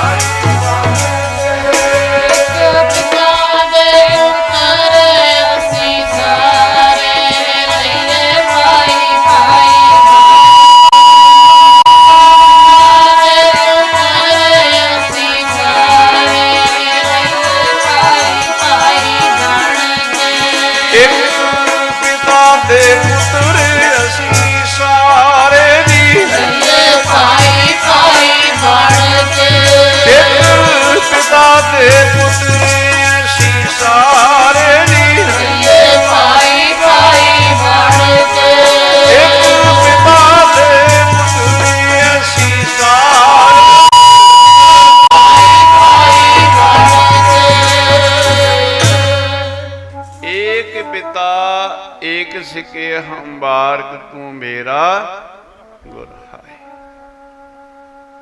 ਇਹ ਗੁਰੂ ਨਾਨਕ ਸਾਹਿਬ ਦਾ ਘਰ ਹੈ ਸਿੱਖ 12 ਮਿਸਲਾਂ ਵਿੱਚ ਵੰਡੇ ਹੋਏ ਸਨ। ਇੱਕ ਦੂਸਰੇ ਨਾਲ ਲੜਾਈ ਝਗੜੇ ਵੀ ਹੁੰਦੇ ਸੀ। ਮਹਾਰਾਜਾ ਰਣਜੀਤ ਸਿੰਘ ਦੀ ਸੱਸ, ਜਿਹਦਾ ਨਾਂ ਸੀ ਰਾਣੀ ਸਦਾ ਕੌਰ। ਉਹਦਾ ਵੀ ਇੱਕ ਮਿਸਲ ਵਾਲੇ ਸਰਦਾਰ ਨਾਲ ਸਿਰ ਵਡਵਾ ਵੈਰ ਸੀ। ਕੁਦਰਤ ਵੱਲੋਂ ਕੀ ਹੋਇਆ ਕਿ ਇਹ ਹਰਮੰਦਰ ਸਾਹਿਬ ਆ ਗਏ ਰਾਣੀ ਸਦਾ ਕੌਰ ਵੀ ਤੇ ਉਧਰ ਸਰਦਾਰ ਵੀ। ਹੁਣ ਸੀਆਈਡੀ ਨਾਲ ਹੁੰਦੀ ਸੀ। ਰਾਣੀ ਸਦਾ ਕੌਰ ਦੇ ਫੌਜੀਆਂ ਨੇ ਬਾਹਰ ਨਾਕਾ ਲਾ ਲਿਆ ਵੀ ਅੱਜ ਵਰਗਾ ਮੌਕਾ ਨਹੀਂ ਮਿਲਣਾ। ਉਹ ਸਰਦਾਰ ਨੂੰ ਨਿਕਲਦੇ ਆਪਾਂ ਮਾਰ ਦੇਣਾ। ਇਧਰ ਇਹ ਸਰਦਾਰ ਦੇ ਜਿਹੜੇ ਫੌਜੀ ਸੀ, ਉਹਨਾਂ ਨੇ ਇੱਕ ਪਾਸੇ ਨਾਕਾ ਲਾ ਲਿਆ ਕਿ ਰਾਣੀ ਸਦਾ ਕਰ ਜਦੋਂ ਨਿਕਲੇਗੀ, ਬਸ ਆਪਾਂ ਖਤਮ ਕਰ ਦੇਣਾ ਦੋਹਾਂ ਨੂੰ ਮਾਰਨ ਵਾਸਤੇ ਦੋਹਾਂ ਦੇ ਫੌਜੀ ਬਾਹਰ ਤਿਆਰ ਬੈਠੇ ਐ। ਅੰਦਰ ਕੀ ਹੋਇਆ? ਰਾਣੀ ਸਦਾ ਕੌਰ ਨੇ ਦੇਗ ਕਰਾਈ। ਦੇਗ ਲਈ ਮੇਰੀ। ਤੇ ਪ੍ਰਕਰਮਾਂ 'ਚ ਬੈਠੇ ਐ ਤੇ ਦੇਗ ਵੰਡ ਰਹੀ ਹੈ ਅੱਗੇ ਉਹ ਬੈਠਾ ਹੈ ਨੇਤਰ ਬੰਦ ਕਰਕੇ ਜਿਹੜਾ ਇਹਦੇ ਖੂਨ ਦਾ ਪਿਆਸਾ ਹੈ ਤੇ ਰਾਣੀ ਸਦਾ ਕੌਰ ਨੇ ਕਿਹਾ, ਵੀਰ ਜੀ, ਦੇਖ ਲਓ। ਉਹਨੇ ਅੱਖਾਂ ਖੋਲੀਆਂ। ਵੀਰ ਕਿੰਨੇ ਆਖਿਆ, ਜਿਹੜੀ ਇਹਦੇ ਖੂਨ ਦੀ ਪਿਆਸੀ ਹੈ। ਉਹਨੇ ਕਿਹਾ, ਬੀਬੀ, ਤੂੰ ਰਾਮਦਾਸ ਮਾਰ ਦੇ ਘਰ ਵਿੱਚ ਮੈਨੂੰ ਵੀਰ ਆਖਿਆ ਤੇ ਕਹਿੰਦੀ, ਹਾਂ ਜੀ, ਤੁਸੀਂ ਮੇਰੇ ਵੀਰ ਹੋ। ਤੇ ਕਹਿੰਦੇ ਫਿਰ ਧੰਨ ਗੁਰੂ ਰਾਮਦਾਸ ਮਹਾਰਾਜ ਜਾਮਨ ਜੇ ਮੈਂ ਵੀਰ ਹਾਂ ਤੇ ਤੂੰ ਮੇਰੀ ਭੈਣ ਹੈ ਲੈ, ਉੱਥੇ ਹੀ ਭੈਣ ਭਰਾ ਬਣ ਗਏ। ਇੰਨਾ ਕੁ ਗੁੱਸਾ ਹੁੰਦਾ ਗੁਰ ਸਿੱਖਾਂ ਦਾ ਪਿਆਰਿਓ। ਮਹਾਂਪੁਰਸ਼ ਦੱਸਿਆ ਕਰਦੇ, ਕਹਿੰਦੇ ਮਨਮੁਖ ਦਾ ਗੁੱਸਾ ਹੈ ਪੱਥਰ ਦੀ ਲੀਕ, ਗੁਰਮੁਖਾਂ ਦਾ ਗੁੱਸਾ ਹੈ ਪਾਣੀ ਦੀ ਲੀਕ। ਇੰਨਾ ਫ਼ਰਕ ਹੁੰਦਾ ਹੈ ਗੁਰਮੁਖਾਂ ਵਿੱਚ ਤੇ ਮਨਮੁਖਾਂ ਵਿੱਚ। ਮਨਮੁਖ ਦਾ ਗੁੱਸਾ ਪੱਥਰ ਦੀ ਲੀਕ ਬਸ ਇਹਦੇ ਨਾਲ ਵੈਰ ਹੈ, ਵੈਰ ਹੀ ਰੱਖਣਾ ਬਸ। ਪਰ ਜਿਹੜੇ ਗੁਰਮੁਖ ਜਨ ਹਨ ਪਿਆਰੇ, ਪਾਣੀ ਦੀ ਲੀਕ ਉਹ ਤਾਂ ਗੁਰਦੁਆਰਾ ਸਾਹਿਬ ਇਕੱਠੇ ਹੋਏ, ਦੇਰ ਦੇਸੀ ਨਹੀਂ ਬੋਲਦੇ, ਫਤਿਹ ਬੁਲਾਈ। ਇੱਕ ਨੂੰ ਤੇ ਨੀਵਾ ਹੋਣਾ ਹੀ ਪੈਂਦਾ ਭਾਈ, ਬਸ। ਫਤਿਹ ਬੁਲਾ ਦੋ, ਦੇਖੋ, ਇਕੱਠੇ ਹੋ ਜਾਂਦੇ। ਆ ਹੋਲੀ ਹੁੰਦੀ ਹੈ ਨਾ। ਤੇ ਹੋਲੀ ਤੇ ਹਿੰਦੂ ਵੀਰ ਕੀ ਕਰਦੇ ਆ? ਜਦ ਇੱਕ ਦੂਸਰੇ ਨਾਲ ਗੁੱਸੇ ਹੁੰਦੇ ਆ ਤੇ ਪਤਾ ਇਹਦੇ ਨਾਲ ਨਹੀਂ ਬੋਲਦੇ। ਇਕੱਠੇ ਹੁੰਦੇ, ਰੰਗ ਪਾ ਦਿੰਦੇ, ਉੱਥੇ ਜੱਫੀਆਂ ਪਾ ਲੈਂਦੇ ਆ ਵੀ ਅੱਜ ਆਪਾਂ ਇਕੱਠਿਆਂ ਹੋਣਾ। ਉਹਨਾਂ ਨੇ ਵੀ ਕੋਈ ਦਿਨ ਰੱਖਿਆ। ਹੈ। ਜੇ ਅੱਗੋਂ ਪਿੱਛੋਂ ਨਹੀਂ ਬੋਲਦੇ ਜਿਸ ਤੇ ਰੰਗ ਪਾਉਂਦੇ, ਇੱਕ ਦੂਸਰੇ ਰੰਗ ਪਾ ਕੇ ਜੱਫੀਆਂ ਪਾ ਲੈਂਦੇ। ਪਿਛਲੀ ਗੱਲ ਛੱਡੋ ਬਸ। ਰੱਬ ਦੇ ਪਿਆਰੇ, ਪਾਣੀ ਦੀ ਲੀਕ। ਭੈਣ, ਭਰਾ ਬਣ ਗਏ। ਇੱਕ ਸੰਗਤ, ਇੱਕ ਪੰਗਤ ਇੱਥੇ ਆ ਕੇ ਪਿਆਰਿਓ। ਪਰ ਅੰਦਰ ਨਿਮਰਤਾ ਪਿਆਰਿਓ ਮਾਣ ਨਾ ਹੋਵੇ। ਮਹਾਤਮਾ ਬੁੱਧ ਜੀ ਉਹਨਾਂ ਦਾ ਜੀਵਨ ਅਸੀਂ ਪੜ੍ਹਦੇ ਸੁਣਨੇ ਆ ਤੇ ਉਹਨਾਂ ਦਾ ਇੱਕ ਸੇਵਕ ਸੀ, ਇੱਕ ਨਗਰ ਵਿੱਚ ਗਏ ਤੇ ਇੱਕ ਸੇਵਕ ਤੇ ਉਹਨੇ ਪਤਾ ਕੀ ਗੱਲ ਕਹੀ? ਕਹਿੰਦਾ, ਮਹਾਰਾਜ, ਤੁਹਾਡੇ ਵਰਗਾ ਸੰਤ, ਤੁਹਾਡੇ ਵਰਗਾ ਦੁਨੀਆ ਤੇ ਪਹਿਲਾਂ ਨਾ ਹੋ- ਹੋਇਆ ਨਾ ਕੋਈ ਹੋਣਾ ਤੇ ਨਾ ਬਾਅਦ ਚ ਹੋਣਾ ਦੇਖੋ ਦੁਨੀਆ 'ਚ ਤੁਹਾਡੇ ਵਰਗਾ ਸੰਤ ਪਹਿਲਾਂ ਕੋਈ ਨਹੀਂ ਹੋਇਆ। ਨਾ ਹੁਣ ਦੁਨੀਆ ਤੇ ਤੁਹਾਡੇ ਵਰਗਾ ਕੋਈ ਤੇ ਨਾ ਆਉਣ ਵਾਲੇ ਟਾਈਮ 'ਚ ਹੋਏਗਾ। ਤੇ ਮਹਾਤਮਾ ਬੁੱਧ ਨੇ ਪਤਾ ਕੀ ਕਿਹਾ? ਕਹਿੰਦੇ ਵੀ ਤੂੰ ਬ੍ਰਹਮ ਗਿਆਨੀ ਹੈ, ਤੈਨੂੰ ਪਤਾ ਹੈ। ਵੀ ਨਹੀਂ ਕੋਈ ਹੋਇਆ ਪਹਿਲਾਂ? ਤੈਨੂੰ ਕਿਵੇਂ ਪਤਾ ਵੀ ਆਉਣ ਨਹੀਂ ਹੋਣਾ? ਫੇਰ ਨਹੀਂ ਹੋਣਾ? ਕਹਿੰਦੇ ਜੀ ਮੈਂ ਤਾਂ ਸਤਕਾਰ ਵੱਲੋਂ ਤੁਹਾਡਾ ਸਤਕਾਰ ਕੀਤਾ। ਕਹਿੰਦੇ ਇਹੋ ਜਿਹੇ ਸਤਕਾਰ ਦੀ ਮੈਨੂੰ ਲੋੜ ਨਹੀਂ। ਧਿਆਨ ਦੇਣਾ। ਇਹੋ ਜਿਹੇ ਮਾਣ ਵਡਿਆਈ ਦੀ ਲੋੜ ਨਹੀਂ। ਇਹ ਪਰਮੇਸ਼ਰ ਦੇ ਦਰ ਤੇ ਮਹਿਮਾ ਉਹਦੀ ਹੈ। ਨਿਮਰਤਾ ਨਾ। ਉਹ ਮਾਣ ਵਡਿਆਈ ਜੀ ਨਹੀਂ ਫਸਦੇ। ਰੱਬ ਦੇ ਪਿਆਰੇ, ਉਸ ਤੋਂ ਤੇ ਨਿੰਦਾ ਦੋਹਾਂ ਤੋਂ ਇੱਕ ਪਾਸੇ ਆਉਂਦੇ। ਉਸ ਤੋਂ ਨਿੰਦਾ ਦੋ ਤਿਆਗਾ ਖੋਜੈ, ਬੰਦਰ ਬਾਨਾ। ਇਹ ਸੰਸਾਰ ਹੈ ਭਾਈ। ਤੇ ਇੱਥੇ ਤੇ ਮਸਤ ਹਾਥੀ ਦੀ ਚਾਲ ਵਾਂਗ ਤੁਰੇ ਰਹਿਣਾ ਤੇ ਰਹਿਣਾ। ਕਬੀਰ ਸੰਤ ਨਾ ਛੋਡੀ ਸੰਤੀ ਕੋਟ ਮਿਲੇ ਅਸੰਤ ਪਾਰ। ਕਰੋੜਾ ਨਾਸਤਕ ਮਿਲ ਜਾਣ, ਰੱਬ ਦੇ ਪਿਆਰੇ ਸੱਚ ਦਾ ਮਾਰਗ ਨਹੀਂ ਛੱਡਦੇ। ਜਿਹੜੇ ਜੁੜੇ ਨੇ ਗੁਰੂ ਨਾਲ ਸਾਧ ਸੰਗਤ ਜੀ ਉਹ ਜੁੜੇ ਹੋਏ ਨੇ। ਉਹਨਾਂ ਨੂੰ ਭਰੋਸਾ ਹੈ। ਮਹਾਂਪੁਰਸ਼ ਤੁਹਾਡਾ ਸਾਹਿਬ ਜਿਹੜੇ ਬੈਠੇ ਆ, ਤੇ ਮਹਾਂਪੁਰਸ਼ ਸੰਤ ਗਿਆਨੀ ਜਰਨੈਲ ਸਿੰਘ ਜੀ ਪਿੰਡ ਨਾਲ ਬੈਠੇ, ਦਾਸ ਕੋ ਸੀ, ਹੋਰ ਪੰਜ ਪੰਜ ਕੁ ਸਿੰਘ ਹੋਰ ਸਨ ਬੈਠੇ। ਕਈ ਘੰਟੇ ਬਚਨ ਹੋਏ। ਸੰਨ 84 ਦੇ ਮਾਰਚ ਦਾ ਪਹਿਲਾ ਹਫ਼ਤਾ ਹੋਏਗਾ ਜਾਂ ਫਰਵਰੀ ਦੇ ਆਖਰੀ ਦੇ ਹੋਣਗੇ ਬਚਨ ਉੱਥੇ ਬਹੁਤ ਹੋਏ। ਉੱਥੇ ਫਿਰ ਦੋਹਾਂ ਮਹਾ- ਮਹਾਂਪੁਰਸ਼ਾਂ ਨੂੰ ਇਹ ਵੀ ਬਚਨ ਹੋਇਆ ਕਿ ਸਾਰਾ ਸੰਸਾਰ ਇੱਕ ਪਾਸੇ ਹੋ ਜਾਵੇ। ਸਾਰਾ ਸੰਸਾਰ। ਕਿਉਂਕਿ ਦੁਨੀਆ ਦੇ ਬੰਦੇ ਜਿਹੜੇ ਆ ਚਾਹੇ ਪ੍ਰਧਾਨ ਮੰਤਰੀ ਹੈ ਰਾਸ਼ਟਰਪਤੀ ਹੈ ਕਿਸੇ ਦੇਸ਼ ਦੇ ਨੇ ਕੁਝ ਵੋਟਾਂ ਨਾ ਬਣਦੇ। ਆ। ਨਾ ਪੈਣ ਤੇ ਹਾਰ ਗਏ ਪੈ ਗਏ ਤੇ ਜਿੱਤ ਗਏ ਥੋੜੇ ਸਾਥ। ਪਰ ਉਹਨਾਂ ਮਹਾਪੁਰਸ਼ਾਂ ਦਾ ਬਚਨ ਹੈ, ਜੇ ਸਾਰਾ ਸੰਸਾਰ ਇੱਕ ਪਾਸੇ ਹੋ ਜਾਵੇ, ਅਸੀਂ ਤਾਂ ਵੀ ਕਹਾਂਗੇ ਸਾਡੇ ਗੁਰੂ ਗੁਰੂ ਗ੍ਰੰਥ ਸਾਹਿਬ ਮਹਾਰਾਜ ਨੇ। ਇਹ ਭਰੋਸਾ ਐਸਾ ਭਰੋਸਾ ਸਾਡੇ ਅੰਦਰ ਸਾਥ ਸੇ ਚਾਹੀਦਾ ਹੈ। ਐਸਾ ਜੀਵਨ, ਏਕ ਪਿਤਾ, ਏਕ ਸਕੇ ਹਮ ਬਾਰਗ ਤੂੰ ਮੇਰਾ ਗੁਰ ਹਾਈ ਇਹ ਗੁਰੂ ਨਾਨਕ ਸਾਹਿਬ ਦੇ ਘਰ ਦੀ ਸਾਧ ਸੰਗਤ ਦੀ ਵਡਿਆਈ ਹੈ ਆਪ ਕੀ ਸਦਰ ਕਤ ਮਿਟਤ ਆਮ ਲਿਖਾ ਹੈ, ਪਿਤਾ ਕੋ ਪਿਆਰ ਨਾ ਪਰੋਸੀ ਪੇ ਪਾਈਏ ਸਾਗਰ ਕੀ ਨਿਧ ਕਤ ਪਾਈਏ ਪੋਖਰ ਸੇ ਭਾਈ ਸਾਹਿਬ ਕਹਿੰਦੇ, ਜਿਵੇਂ ਸਾਗਰ ਦਾ ਖਜ਼ਾਨਾ, ਪੋਖਰ ਕਹਿੰਦੇ ਟੋਬੇ ਨੂੰ ਛੱਪੜ ਛੱਪੜ ਚੋਂ ਨਹੀਂ ਮੁੜ ਸਕ- ਮਿਲ ਸਕਦਾ। ਛੱਪੜ ਵਿੱਚ ਨਾ ਗੰਦਮੰਦ ਹੈ, ਡੱਡੀਆਂ ਮੱਛੀਆਂ ਨੇ। ਸਾਗਰ ਦਾ ਖਜ਼ਾਨਾ ਸਾਗਰ ਵਿੱਚੋਂ ਨਹੀਂ ਮਿਲਣਾ। ਗੁਰ ਸਾਗਰ ਰਤਨੀ ਭਰਪੂਰੇ। ਗੁਰੂ ਸਾਗਰ ਹੈ, ਇੱਕ ਅਮੋਲਕ ਰਤਨ ਹੈ, ਸਤਿਗੁਰ ਦਾ ਬਚਨ ਅਮੋਲਕ ਰਤਨ ਹੈ, ਪਿਆਰ। ਹੋਰ ਕਿਤੋਂ ਨਹੀਂ ਮਿਲ ਸਕਦਾ ਹੈ ਸਾਗਰ ਕੀ ਨਿਧ ਕਦ ਪਾਈ ਹੈ? ਪੁੱਖ ਸਹਿ ਦਿਨ ਕਰ ਸਰ ਦੀਪ ਜੋਤ ਨਾ ਪੁਜਾਏ ਸੂਰਜ ਦਾ ਮੁਕਾਬਲਾ ਇੱਕ ਦੀਵਾ ਨਹੀਂ ਕਰ ਸਕਦਾ। ਭਾਵੇਂ ਕਿਨੇ ਦੀਵੇ ਹੋਣ।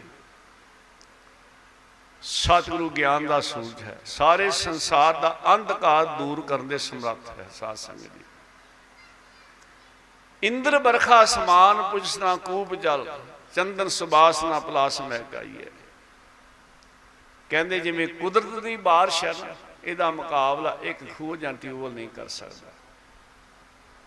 ਧੰਨ ਹਨ ਭਾਈ ਸਾਹਿਬ। ਖੂਹ ਦਾ ਮਤਲਬ ਕੀ ਹੈ?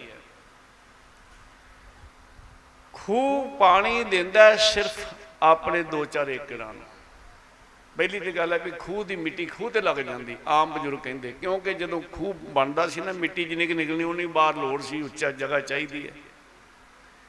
ਖੂਹ ਪਾਣੀ ਦਿੰਦਾ 2-4 ਏਕੜਾਂ ਨੂੰ। ਜਿਹੜੀ ਕੁਦਰਤ ਦੀ ਬਾਰਿਸ਼ ਹੈ, ਉਹ ਸਾਰੇ ਪਾਣੀ ਭਾਵ ਕੁਝ ਐਸੇ ਹਨ ਜਿਹੜੇ ਸਿਰਫ ਪਰਿਵਾਰ ਹੀ ਪਾਲਦੇ ਆ ਆਪਣਾ ਖੂਹ ਵਾਂਗੂ। ਉਹ ਸਮਰੱਥ ਗੁਰੂ ਦਾ ਮੁਕਾਬਲਾ ਕਰ ਲੈਣਗੇ, ਉਹ ਜੇ ਸਮਰੱਥ ਗੁਰੂ ਨੇ ਸਭ ਕੁਝ ਸੰਸਾਰ ਦੇ ਭਲੇ ਵਾਸਤੇ ਵਾਰ ਦਿੱਤਾ, ਨਹੀਂ ਕਰ ਸਕਦੇ ਪਿਆਰਿਆ। ਇੰਦਰ ਬਰਖਾ ਅਸਮਾਨ ਪੁਜਸਨਾ ਕੂਬ ਜਲ, ਚੰਦਨ ਸੁਬਾਸ ਨਾ ਪਲਾਸ ਮਹਿ ਕਾਈ ਜਿਵੇਂ ਚੰਦਨ ਦੀ ਸੁਗੰਧੀ ਸ਼ੀਸ਼ੇ ਦਰ ਚੋਂ ਨਹੀਂ ਆ ਸਕਦੀ, ਇਸੇ ਤਰ੍ਹਾਂ ਸ੍ਰੀ ਗੁਰੂ ਦਿਆਲ ਕੀ ਦਇਆ ਨਾ ਆਂਦੇ ਮੈਂ ਜੋ ਖੰਡ ਬ੍ਰਹਮਣ ਉਦੈ ਅਸਲੋ ਤਾਈ ਹੈ। ਮੇਰੇ ਸਤਿਗੁਰ ਵਰਗਾ ਜੀ ਨਾ ਕੋਈ ਹੋਇਆ ਨਾ ਕੋਈ। ਸਤਿਗੁਰ ਵਰਗਾ ਜੀ ਨਾ ਕੋਈ ਹੋਇਆ ਨਾ ਕੋਈ।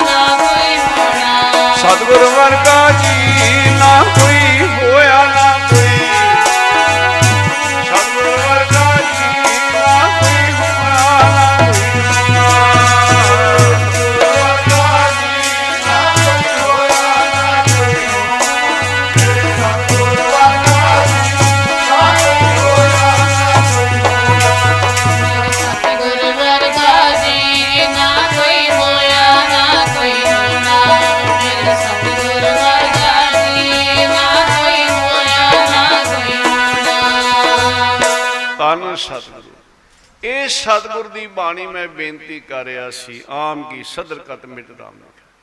ਜਿਹੜਾ ਰਸ ਇਸ ਬਾਣੀ ਵਿੱਚ ਆਉਣਾ ਪਿਆਰਿਓ, ਇਹ ਬਖਸ਼ਿਸ਼ ਹੋਰ ਕਿਤੋਂ ਨਹੀਂ ਹੋਣੀ। ਆਵੋ ਸਿੱਖ ਸਤਿਗੁਰ ਕੇ ਪਿਆਰਿਓ, ਗਾਵੋ ਸੱਚੀ ਬਾਣੀ। ਧੰਨ ਹਰਾਏ ਸ਼ਾਹ ਮਹਾਰਾਜ ਨੂੰ ਬੇਨਤੀ ਕੀਤੀ ਗੁਰਸਿੱਖਾਂ ਨੇ। ਸੱਚੇ ਪਾਤਸ਼ਾਹ, ਜਦ ਗੁਰਸਿੱਖ ਨਾਮ ਜਪਣ ਲੱਗ ਪਵੇ, ਫੇਰ ਵੀ ਬਾਣੀ ਪੜਨ ਦੀ ਨਿਤਨੇਮ ਕਰਨ ਦੀ ਲੋੜ ਹੈ।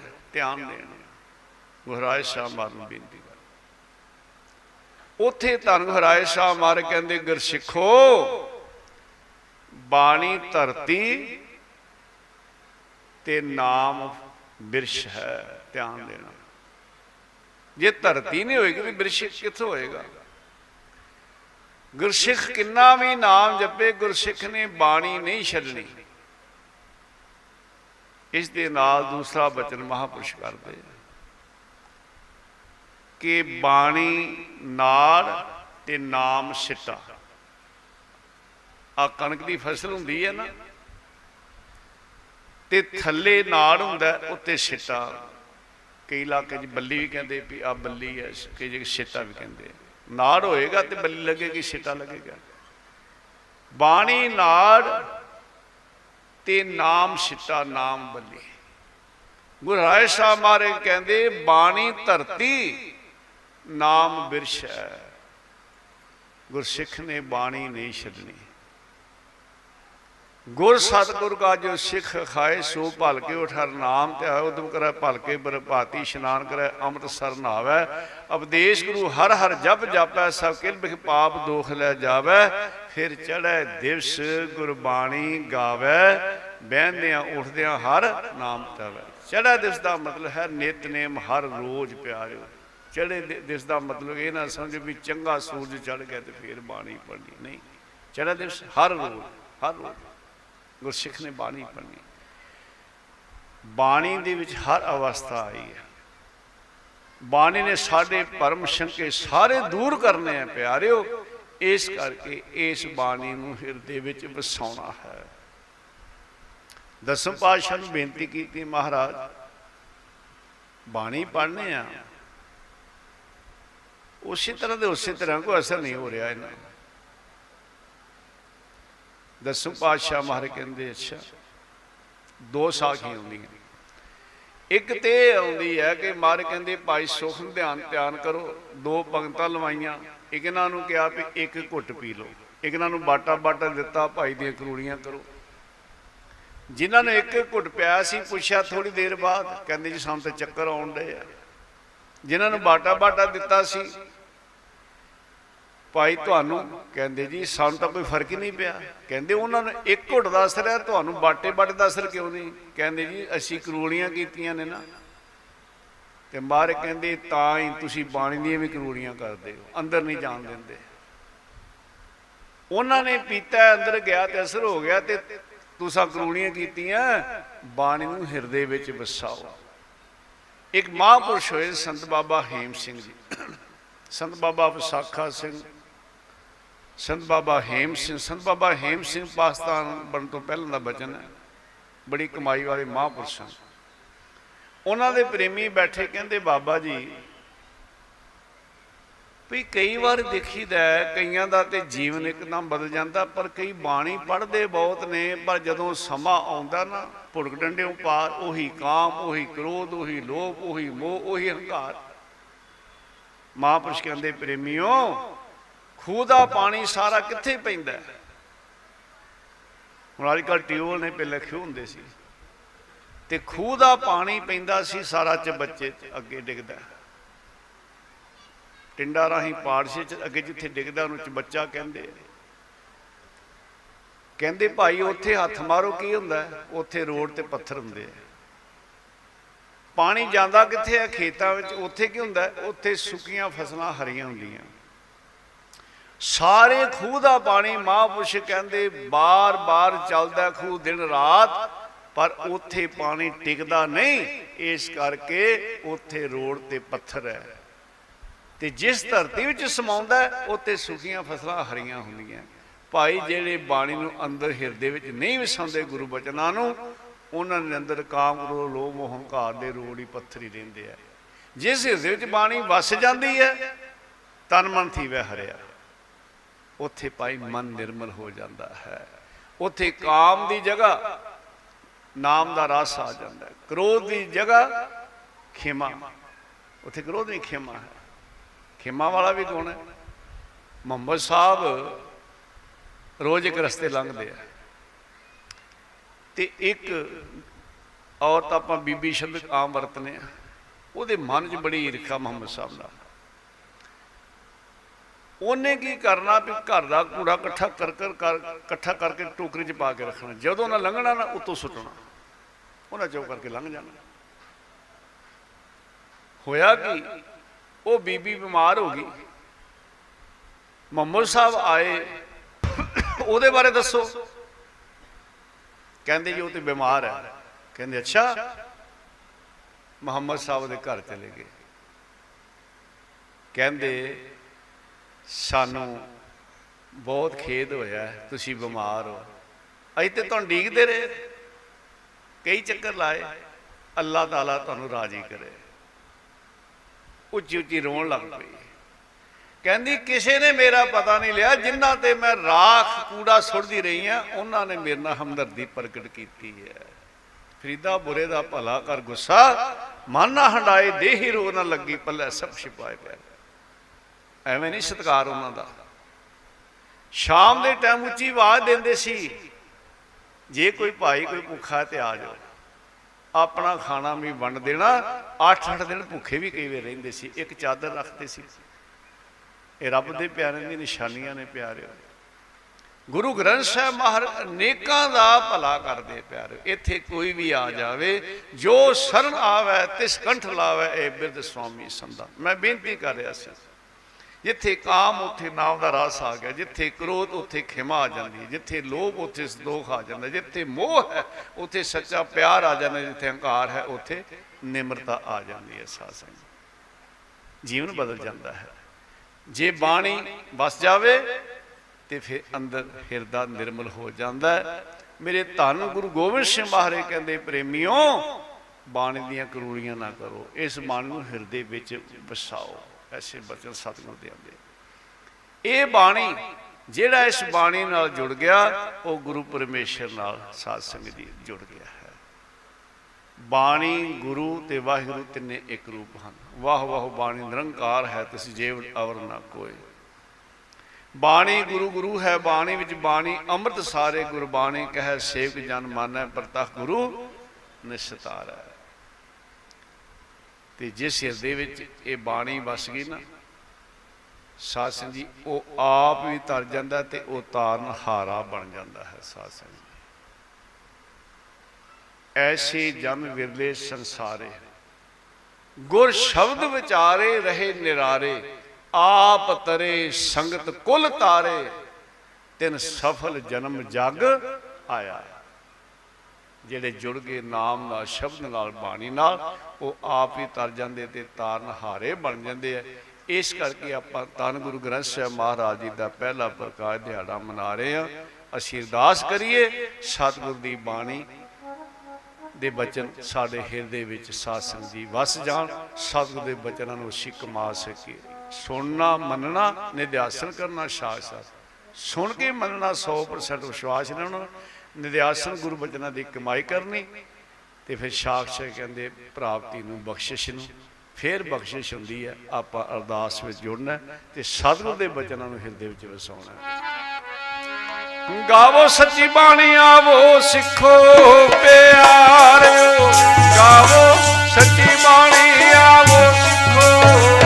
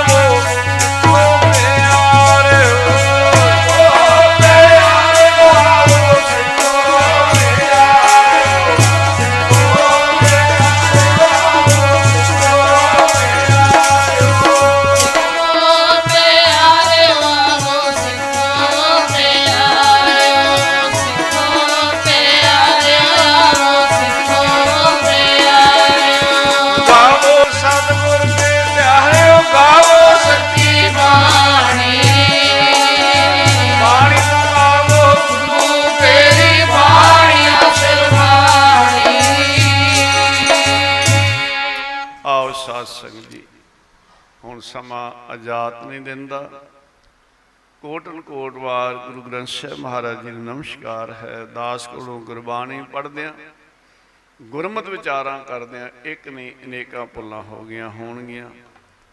ਅਣਜਾਣ ਸਮਝ ਕੇ ਆਪ ਜੀਆਂ ਨੇ ਸਾਜ ਮੰਡੀ ਵਿਖੇ ਹਨ। ਸਮਾਂ ਉੱਥੇ ਵੀ 7 ਵਜੇ ਤੋਂ ਲੈ ਕੇ 10 ਵਜੇ ਤੱਕ ਹੈ।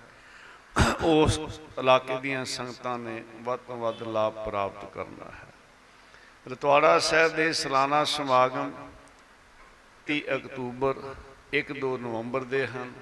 ਸਮਾਗਮਾਂ ਦੀ ਪਹਿਲੀ ਮੀਟਿੰਗ ਜਿਹੜੀ ਹੈ 11 ਸਤੰਬਰ ਦਿਨ ਐਤਵਾਰ ਨੂੰ, ਉਸ ਦਿਨ ਕੀਰਤਨ 11 ਵਜੇ ਤੋਂ ਲੈ ਕੇ 2 ਵਜੇ ਤੱਕ 2 ਵਜੇ ਤੋਂ ਲੈ ਕੇ 3:30 ਵਜੇ ਤੱਕ ਮੀਟਿੰਗ ਹੋਏਗੀ। ਸਾਰੀਆਂ ਸੰਗਤਾਂ ਨੇ ਪਹੁੰਚਣਾ ਹੈ। ਜਿਵੇਂ ਹਰ ਸਾਲ ਸਾਲਾਨਾ ਸਮਾਗਮ ਤੇ ਆਪੋ ਆਪਣੀਆਂ ਸੇਵਾ ਸਾਰੇ ਸੰਭਾਲਦੇ ਡਿਊਟੀਆਂ, ਆਪਾਂ ਸਾਰਿਆਂ ਨੇ, ਆਪਾਂ ਗੁਰੂ ਘਰ ਦੇ ਸੇਵਾਦਾਰ ਹਾਂ ਤੇ ਆਪਾਂ ਉਹ ਡਿਊਟੀਆਂ ਆਪਣੀਆਂ ਲੈ ਔਰ ਕਰਨੀ ਕਮਾਈ ਵਾਲੇ ਮਹਾਂਪੁਰਸ਼ ਜੋ ਵੀ ਗੁਰੂ ਘਰ ਵਿੱਚ ਹਨ ਉਹਨਾਂ ਦੀਆਂ ਵੀ ਯਾਦਾਂ ਨਾਲ ਮਨਾਈਆਂ ਜਾਂਦੀਆਂ ਹਨ। ਇਸੇ ਤਰ੍ਹਾਂ ਪਹਿਲੀ ਨਵੰਬਰ ਨੂੰ ਗੁਰੂ ਘਰ ਚ ਮਤਾਵਾਂ ਬੀਬੀਆਂ ਦੀ ਵੀ ਬੜੀ ਸੇਵਾ ਹੈ, ਬੜੀਆਂ ਕੁਰਬਾਨੀਆਂ ਹਨ। ਉਹਨਾਂ ਨੂੰ ਵੀ ਯਾਦ ਕੀਤਾ ਜਾਂਦਾ ਹੈ ਔਰ ਉਸ ਦੇ ਨਾਲ ਹੀ ਸਤਿਕਾਰ ਜੋ ਮਹਾਪੁਰਸ਼ਾਂ ਦੇ ਜੀਵਨ ਸਾਥੀ ਵੀ ਜੀ ਉਹਨਾਂ ਦੀ ਵੀ ਯਾਦ ਮਨਾਈ ਜਾਂਦੀ ਹੈ। 2 ਨਵੰਬਰ ਨੂੰ ਹਰ ਸਾਲ 2 ਨਵੰਬਰ ਨੂੰ ਧੰਨ ਧੰਨ ਗੁਰੂ ਗ੍ਰੰਥ ਸਾਹਿਬ ਮਹਾਰਾਜ ਜੀ ਦੇ ਗੁਰਗੱਦੀ ਦਿਵਸ ਮਨਾਏ ਜਾਂਦੇ ਆ। ਤਾਂ ਕਿ ਮਹਾਪੁਰਸ਼ਾਂ ਨੇ ਵੀ ਸਾਰਾ ਜੀਵਨ ਜਿਹੜਾ ਲਾਇਆ ਹੈ, ਸਰਵਿਸ ਕਰਦਿਆਂ ਔਰ ਫਾਰਮ ਦਾ ਕੰਮ ਕਰਦਿਆਂ ਟਰੈਕਟਰ ਚਲਾਉਂਦਿਆਂ ਵੀ ਯੂਪੀ ਵਿੱਚ ਘਰ ਘਰ ਔਰ ਇੱਥੇ ਵੀ ਰੋਪੜ ਪਿੰਡ ਪਿੰਡ ਦਾਨ ਦੀਵਾਨ ਸਜਾਏ ਦੇ ਸਾਧ ਸੰਗਤ ਜੀ। ਆਤਮ ਮਾਰਗ ਮੈਗਜ਼ੀਨ ਹਰ ਮਹੀਨੇ ਨਿਕਲਦਾ ਹੈ 45 ਪੁਸਤਕਾਂ ਹਨ ਇੱਕ ਇੱਕ ਵਜਨ ਉਹਨਾਂ ਦੇ ਵਿੱਚ ਸਾਧ ਸਿੰਘ ਮੋਲਕ ਹੈ। ਸਾਰੀਆਂ ਨਾਮ ਜਪਨੇ ਜੁਗਤੀਆਂ ਮਹਾਪੁਰਸ਼ਾਂ ਨੇ ਦੀਵਾਨਾਂ ਵਿੱਚ ਔਰ ਉਹਨਾਂ ਲਿਖਤਾਂ ਵਿੱਚ ਖੋਲ ਖੋਲ ਕੇ ਦੱਸੀਆਂ ਨੇ। 2 ਨਵੰਬਰ ਨੂੰ ਧੰਨ ਗੁਰੂ ਗ੍ਰੰਥ ਸਾਹਿਬ ਮਹਾਰਾਜ ਜੀ ਦੇ ਗੁਰਗੱਦੀ ਦੇ ਸਾਧ ਸੰਗਤ ਜੀ ਚਲੇ ਸਾਧ ਗੁਰੂ ਜੋਤ ਗੁਰੂ ਗ੍ਰੰਥ ਸਾਹਿਬ ਮਹਾਰਾਜ ਦੇ ਅੰਦਰ ਪ੍ਰਗਟ ਹੈ ਸਾਧ ਸੰਗਤ ਜੀ। ਉਸ ਦਿਨ ਦਸ ਗੁਰੂ ਗ੍ਰੰਥ ਸਾਹਿਬ ਜੀ ਦੇ ਗੁਰਗੱਦੀ ਦੇ ਸਮਲਾਏ ਜਾਂਦੇ ਆ। ਉਹਨਾਂ ਸਮਾਗਮਾਂ ਦੇ ਵਿੱਚ ਅੰਮ੍ਰਿਤ ਸੰਚਾਰ ਵੀ ਹੋਣਗੇ। ਕਰਨੀ ਕਮਾਈ ਵਾਲੇ ਮਹਾਪੁਰਖ ਹਰਮੰਦਰ ਸਾਹਿਬ ਦੇ ਰਾਗੀ ਜਥੇ, ਹੋਰ ਰਾਗੀ ਜਥੇ, ਕਵੀਸ਼ਰੀ ਜਥੇ, ਢਾਡੀ ਜਥੇ, ਸਮੇਂ-ਸਮੇਂ ਸਾਸੀ ਚਾਰ ਦਿਨ ਦੇ ਵਿੱਚ ਸਾਡੀਆਂ ਸਾਰਿਆਂ ਦੀਆਂ ਝੋਲੀਆਂ ਭਰਨਗੇ। ਆਪ ਜੀ ਦਾ ਹੀ ਸਮਾਗਮ ਹੈ। ਸਾਧ ਸੰਗਤ ਜੀ, ਆਪ ਜੀ ਨੇ ਜਰੂਰ ਦਰਸ਼ਨ ਦੇਣ ਦੀ ਕਿਰਪਾਲਤਾ ਕਰਨੀ ਹੈ। ਆਓ ਹੁਣ ਸਾਰੇ ਮਾਈ ਭਾਈ ਨੰਦ ਸੱਚ ਬੋਲੋ। ਗੁਸਤੋਤਰ ਅਰਦਾਸ, ਸੱਚੇ ਪਾਤਸ਼ਾਹ ਦੇ ਹੁਕਮਨਾਮੇ ਸਰਵਣ ਕਰਨੇ ਆ। ਹੋਈਆਂ ਭੁੱਲਾਂ ਦੀ ਖਿਮਾ ਪਿਆਰ ਨਾਲ ਫਤਿਹ ਬੁਲਾਓ ਜੀ। ਵਾਹਿਗੁਰੂ ਜੀ ਕਾ ਖਾਲਸਾ, ਵਾਹਿਗੁਰੂ ਜੀ ਕੀ ਫਤਿਹ। ਰਾਮ ਕਲੀ ਮਹੱਲਾ ਤੀਜਾ ਆਨੰਦ, ਇੱਕ ਓੰਕਾਰ ਸਤਿਗੁਰ ਪ੍ਰਸਾਦ। ਆਨੰਦ ਪਿਆ ਮੇਰੀ ਮਾਏ ਸਤਿਗੁਰੂ ਮੈਂ ਪਾਇਆ, ਸਤਿਗੁਰ ਦਾ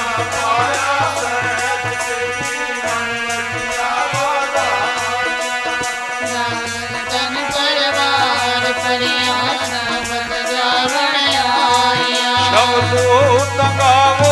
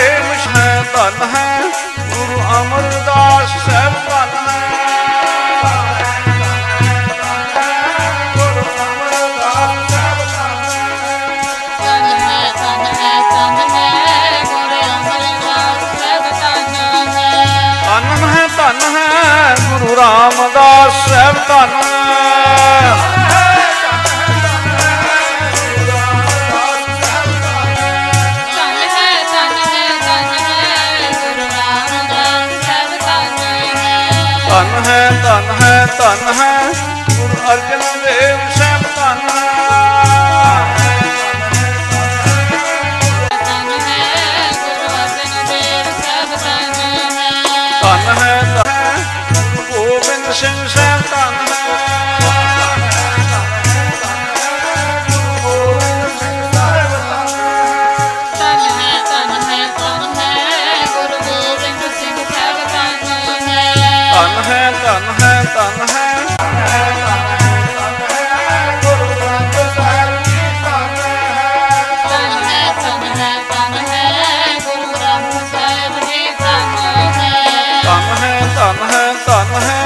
ਹੈ ਤੇਰਾ ਪੰਥ ਖਾਲਸਾ ਧੰਨ ਹੈ।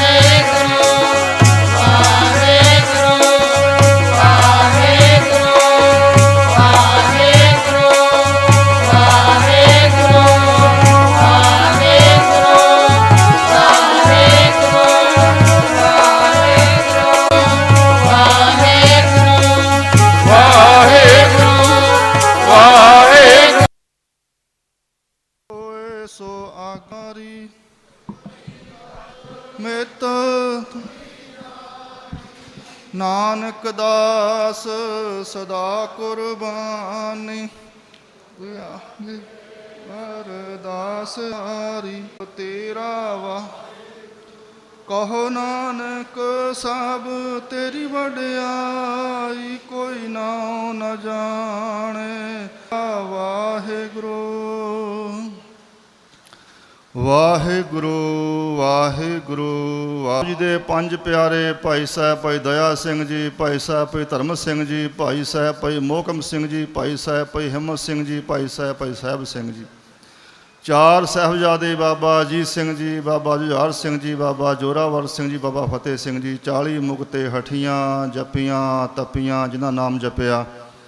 ਵਣ ਛਕਿਆ ਦੇ ਚਲੋ ਤੰਨਾ ਪਿਆਰਿਆਂ, ਸਚਾਰਿਆਂ, ਸਮੂਹ ਸੰਤਾਂ, ਮਹਾਂਪੁਰਸ਼ਾਂ ਦੀ ਪਵਿੱਤਰ ਕਮਾਈ ਵੱਲ ਧਿਆਨ ਧਰ ਕੇ ਖਾਲਸਾ ਜੀ ਸਾਹਿਬ ਬੋਲੋ ਜੀ। ਸਿੰਘਾਂ, ਸਿੰਘਣੀਆਂ, ਭੁਜੰਗੀਆਂ, ਧਰਮ ਹੇਤ ਸੀਹ ਦਿੱਤੇ ਬੰਦ ਬੰਦ ਕਟਾਏ, ਖੋਪਰੀਆਂ, ਲਹਾਈਆਂ, ਚਰਖੜੀਆਂ ਤੇ ਚੜੇ ਆਰਿਆਂ ਨਾਲ ਚਰਾਏ ਗਏ ਭਰੋਸਾ ਦਾਨ, ਦਾਨਾ ਸਰਦਾਨ ਨਾਮਦਾਨ ਸ੍ਰੀ ਅੰਮ੍ਰਿਤਸਰ ਜੀ ਦੇ ਪਵਿੱਤਰ ਇਸ਼ਨਾਨ ਚੌਂਕੀਆਂ, ਝੰਡੇ, ਬੁੰਗੇ, ਜੁਗੋ ਜੁਗ ਅਟਲ ਧਰਮ ਕਾ ਜੈਕਾਰਾ, ਬੋਲੋ ਜੀ, ਵਾਹਿਗੁਰੂ ਗੁਰਸਿੱਖਾਂ ਦਾ ਮਨ ਨੀਵਾ, ਮਤ ਉੱਚੀ, ਮਤ ਪਤ ਕੇ ਰਾਖੇ, ਆਪ ਅਕਾਲ ਪੁਰਖ ਵਾਹਿਗੁਰੂ, ਦੀਨ ਦਿਆਲ।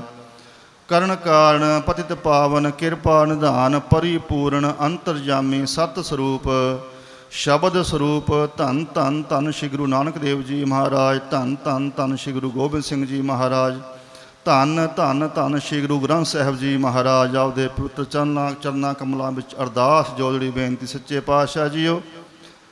ਸਮੂਹ ਇਲਾਕਾ ਨਿਵਾਸੀ ਖੱਕਾ ਮਾਫ ਕਰਨੀਆਂ, ਅੱਗੇ ਵਾਸਤੇ ਕਿਰਪਾ, ਮਿਹਰ ਬਖਸ਼ੁੱਧ ਸਪਸ਼ਟ ਗੁਰਬਾਣੀ ਦੇ ਕੀਰਤਨ ਕਰਨ, ਵਿਚਾਰਾ ਕਰਨ ਦਾ ਬਲ, ਉਦਮ ਬਖਸ਼ੋ ਗੁਰਬਾਣੀ ਪੜ੍ਹੀ ਸੁਣੀ। ਸੋਧ ਕਰਕੇ ਆਪਣੇ ਦਰ ਤੇ ਪ੍ਰਵਾਨ ਕਰ ਲੈਣੀ, ਗੁਰਬਾਣੀ ਦਾ ਭਾਵ ਸਭ ਆਈਆਂ, ਸੰਗਤਾਂ ਦੇ ਹਿਰਦਿਆਂ ਵਿੱਚ ਵਸਾਉਣਾ, ਕਾਮ, ਕ੍ਰੋਧ, ਲੋਭ, ਮੋਹ, ਹੰਕਾਰ, ਈਰਖਾ, ਚੁਗਲੀ, ਮੈਂ, ਮੇਰੀ ਹੰਗਤਾ, ਮਮਤਾ, ਨਿੰਦਿਆ ਵਿਸ਼ੇ ਵਿਕਾਰਾਂ ਤੋਂ ਬਚਾ ਕੇ ਰੱਖੋ ਜੀ। ਜਤ, ਸਤ, ਸੰਤੋਖ, ਦਇਆ, ਧਰਮ, ਧੀਰਜ, ਨਿਰਮਲਤਾ, ਨਿਰਭੈਤਾ, ਵਿਚਾਰ, ਨਿਮਰਤਾ ਆਦ ਦੇਵੀ ਗੁਣ ਅਪਣਾਉਣ ਦਾ ਬਲ, ਉਦਮ ਬਖਸ਼ੋ ਸੱਚੇ ਪਾਤਸ਼ਾਹ ਜੀਓ। ਇਨ੍ਹਾਂ ਸਮਾਗਮਾਂ ਵਿੱਚ ਸੰਗਤਾਂ ਨੇ ਤਿੰਨੇ ਦਿਨ ਤਨ ਮਨ ਧਨ ਕਰਕੇ ਭਰਪੂਰ ਸੇਵਾਵਾਂ ਕੀਤੀਆਂ ਹਨ। ਸਭ ਸੰਗਤਾਂ ਦੀਆਂ ਸੇਵਾਵਾਂ ਦਰ ਤੇ ਪ੍ਰਵਾਨ ਕਰਨੀਆਂ, ਅੱਗੇ ਵਾਸਤੇ ਇਸੇ ਤਰ੍ਹਾਂ ਸੇਵਾ ਕਰਨ ਦੇ ਬਲ ਬੁੱਧ ਉਦਮ ਬਖਸ਼ਦੇ ਰਹਿਣੇ ਸੱਚੇ ਪਾਤਸ਼ਾਹ ਜੀਓ। ਦੂਰੋਂ ਨੇੜਿਓਂ ਆ ਕੇ ਸਭ ਸੰਗਤਾਂ ਨੇ ਇਨ੍ਹਾਂ ਸਮਾਗਮ ਵਿੱਚ ਹਾਜ਼ਰੀਆਂ ਭਰੀਆਂ ਹਨ। ਸਭ ਸੰਗਤਾਂ ਦੀਆਂ ਹਾਜ਼ਰੀਆਂ ਤਿਲ, ਫੁੱਲ ਭੇਟਾਵਾਂ ਦਰ ਤੇ ਪ੍ਰਵਾਨ ਕਰਨੀਆਂ, ਦਰੋਂ ਘਰੋਂ ਨਾ। ਆਪਣੇ ਬੇਟੇ ਹਰਿੰਦਰ ਸਿੰਘ ਦੇ ਕਾਰੋਬਾਰ ਦੀ ਚੜ੍ਹਦੀ ਕਲਾ ਵਾਸਤੇ ਅਰਦਾਸ ਕਰਾਈ ਹੈ ਦੇਗ ਦੀ ਸੇਵਾ ਕਰਾਈ ਹੈ ਜੀ। ਬੀਬੀ ਚਰਨਜੀਤ ਕੌਰ ਦੇ ਬੇਟੇ ਦੀ ਚੜ੍ਹਦੀ ਕਲਾ ਤੰਦਰੁ- ਤੰਦਰੁਸਤੀ ਵਾਸਤੇ ਅਰਦਾਸ ਬੇਨਤੀ ਹੈ ਜੀ। ਬਾਬਾ ਜੀ ਨੂੰ ਪੋਤਰੀ ਦਾਤ ਮਿਲਣ ਤੇ ਗੁਰਮਤਿ ਪਰਚਾ ਲੱਡੂਆਂ ਦੀ ਸੇਵਾ ਕਰਾਈ ਜਾ ਰਹੀ ਹੈ ਜੀ। ਬੇਟਾ ਸਹਿਜ ਪ੍ਰੀਤ ਸਿੰਘ ਦੀ ਚੜ੍ਹਦੀ ਕਲਾ ਦੀ ਅਰਦਾਸ ਹੈ ਜੀ। ਭੁਪਿੰਦਰ ਸਿੰਘ ਦੀ ਚੜ੍ਹਦੀ ਕਲਾ ਵਾਸਤੇ ਅਰਦਾਸ ਹੈ ਜੀ। ਹਰਜੀਤ ਸਿੰਘ ਨੂੰ ਨਵਾਂ ਮਕਾਨ ਮਿਲ ਜਾਵੇ, ਇਸ ਵਾਸਤੇ ਬੇਨਤੀ ਕੀਤੀ ਹੈ ਜੀ। ਪਰਮਜੀਤ ਸਿੰਘ ਝੁੰਗੀਆਂ ਮਕਾਨ ਦੀ ਖੁਸ਼ੀ ਵਿੱਚ ਸ਼ੁਕਰਾ- ਸ਼ੁਕਰਾਨਾ ਪਾਏ, ਮਕਾਨ ਦੀ ਖੁਸ਼ੀ ਵਿੱਚ ਸ਼ੁਕਰਾਨਾ ਕਰਦੇ ਹਨ। ਸੱਚੇ ਪਾਤਸ਼ਾਹ ਜੀ ਉਹ ਬਲਵਿੰਦਰ ਸਿੰਘ ਪਟਵਾਰੀ ਦੇ ਸਮੂਹ ਪਰਿਵਾਰ ਦੀ ਚੜ੍ਹਦੀ ਕਲਾ ਵਾਸਤੇ ਅਰਦਾਸ ਹੈ। ਸੱਚੇ ਪਾਤਸ਼ਾਹ ਜੀ ਉਹ ਦਇਆ, ਕਿਰਪਾ, ਮਿਹਰ ਕਰਨੀ, ਸਭ ਸੰਗਤਾਂ ਦੀਆਂ ਅਰਦਾਸਾਂ ਗੁਰਮਤ ਅਨੁਸਾਰ ਸੰਪੂਰਨ। ਵਾਹਿਗੁਰੂ ਜੀ ਕਾ ਖਾਲਸਾ, ਵਾਹਿਗੁਰੂ ਜੀ ਕੀ ਫਤਿਹ। ਦੁਹਰਾ ਗਿਆ ਭਈ ਅਕਾਲ ਕੀ, ਤਵੈ ਚਲਾਇਓ ਪੰਥ। ਸਭ ਸਿੱਖਨ ਕੋ ਹੁਕਮ ਹੈ, ਗੁਰੂ ਮਾਨਿਓ ਗ੍ਰੰਥ। ਗੁਰੂ ਗ੍ਰੰਥ ਜੀ ਮਾਨਿਓ, ਪ੍ਰਗਟ ਗੁਰਾਂ ਕੀ ਦੇ। ਜੋ ਪ੍ਰਭ ਕੋ ਮਿਲਬੋ ਚਾਹੈ, ਖਾਲਸਾ, ਆਕੀ ਰਹੈ ਨਾ ਕੋਇ। ਖੁਆਰ ਹੋਏ ਸਾ ਮਿਲेंगे ਬੱਚੇ ਸ਼ਰਨ ਜੋ। ਵਾਹਿਗੁਰੂ ਨਾਮ ਜਹਾਜ ਹੈ ਚੜੇ ਸੋਤਰੇ ਪਾਰ। ਕਰ ਸੇਵੰਦੇ ਗੁਰ ਪਾਰ ਉਤਾਰਨ ਹਾਰ। ਬੋਲੇ, ਸੋ ਨਿਹਾਲ ਸਤਿ ਸ਼੍ਰੀ ਅਕਾਲ। ਬਾਣੀਆਂ ਸਰਬਾਣੀ ਗੁਰ ਕੀ ਬਾਣੀ ਆਈ? ਤਿੰਨ ਸਗਲੀ ਚਿੰਤ ਮਟਾਈ। ਦਿਆਲ ਪੁਰਖ ਮਿਹਰਵਾਨਾ ਅਨਕ ਸਾਚ ਵਖਾਨਾ। ਸਜਣ ਸਚਾ ਪਾਤਸ਼ਾਹ, ਸਿਰ ਸਾਹਾਂ ਦੇ ਸਾਹੋ।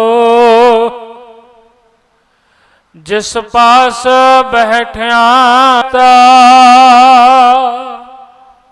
ਰਹਾਓ ਦਾਲ ਸੀਦਾ ਮੰਗੋ ਕੀਓ। हमरा खुशी करे पनिया छादन नीका अनाज मंगो सत सीका पैस मंगो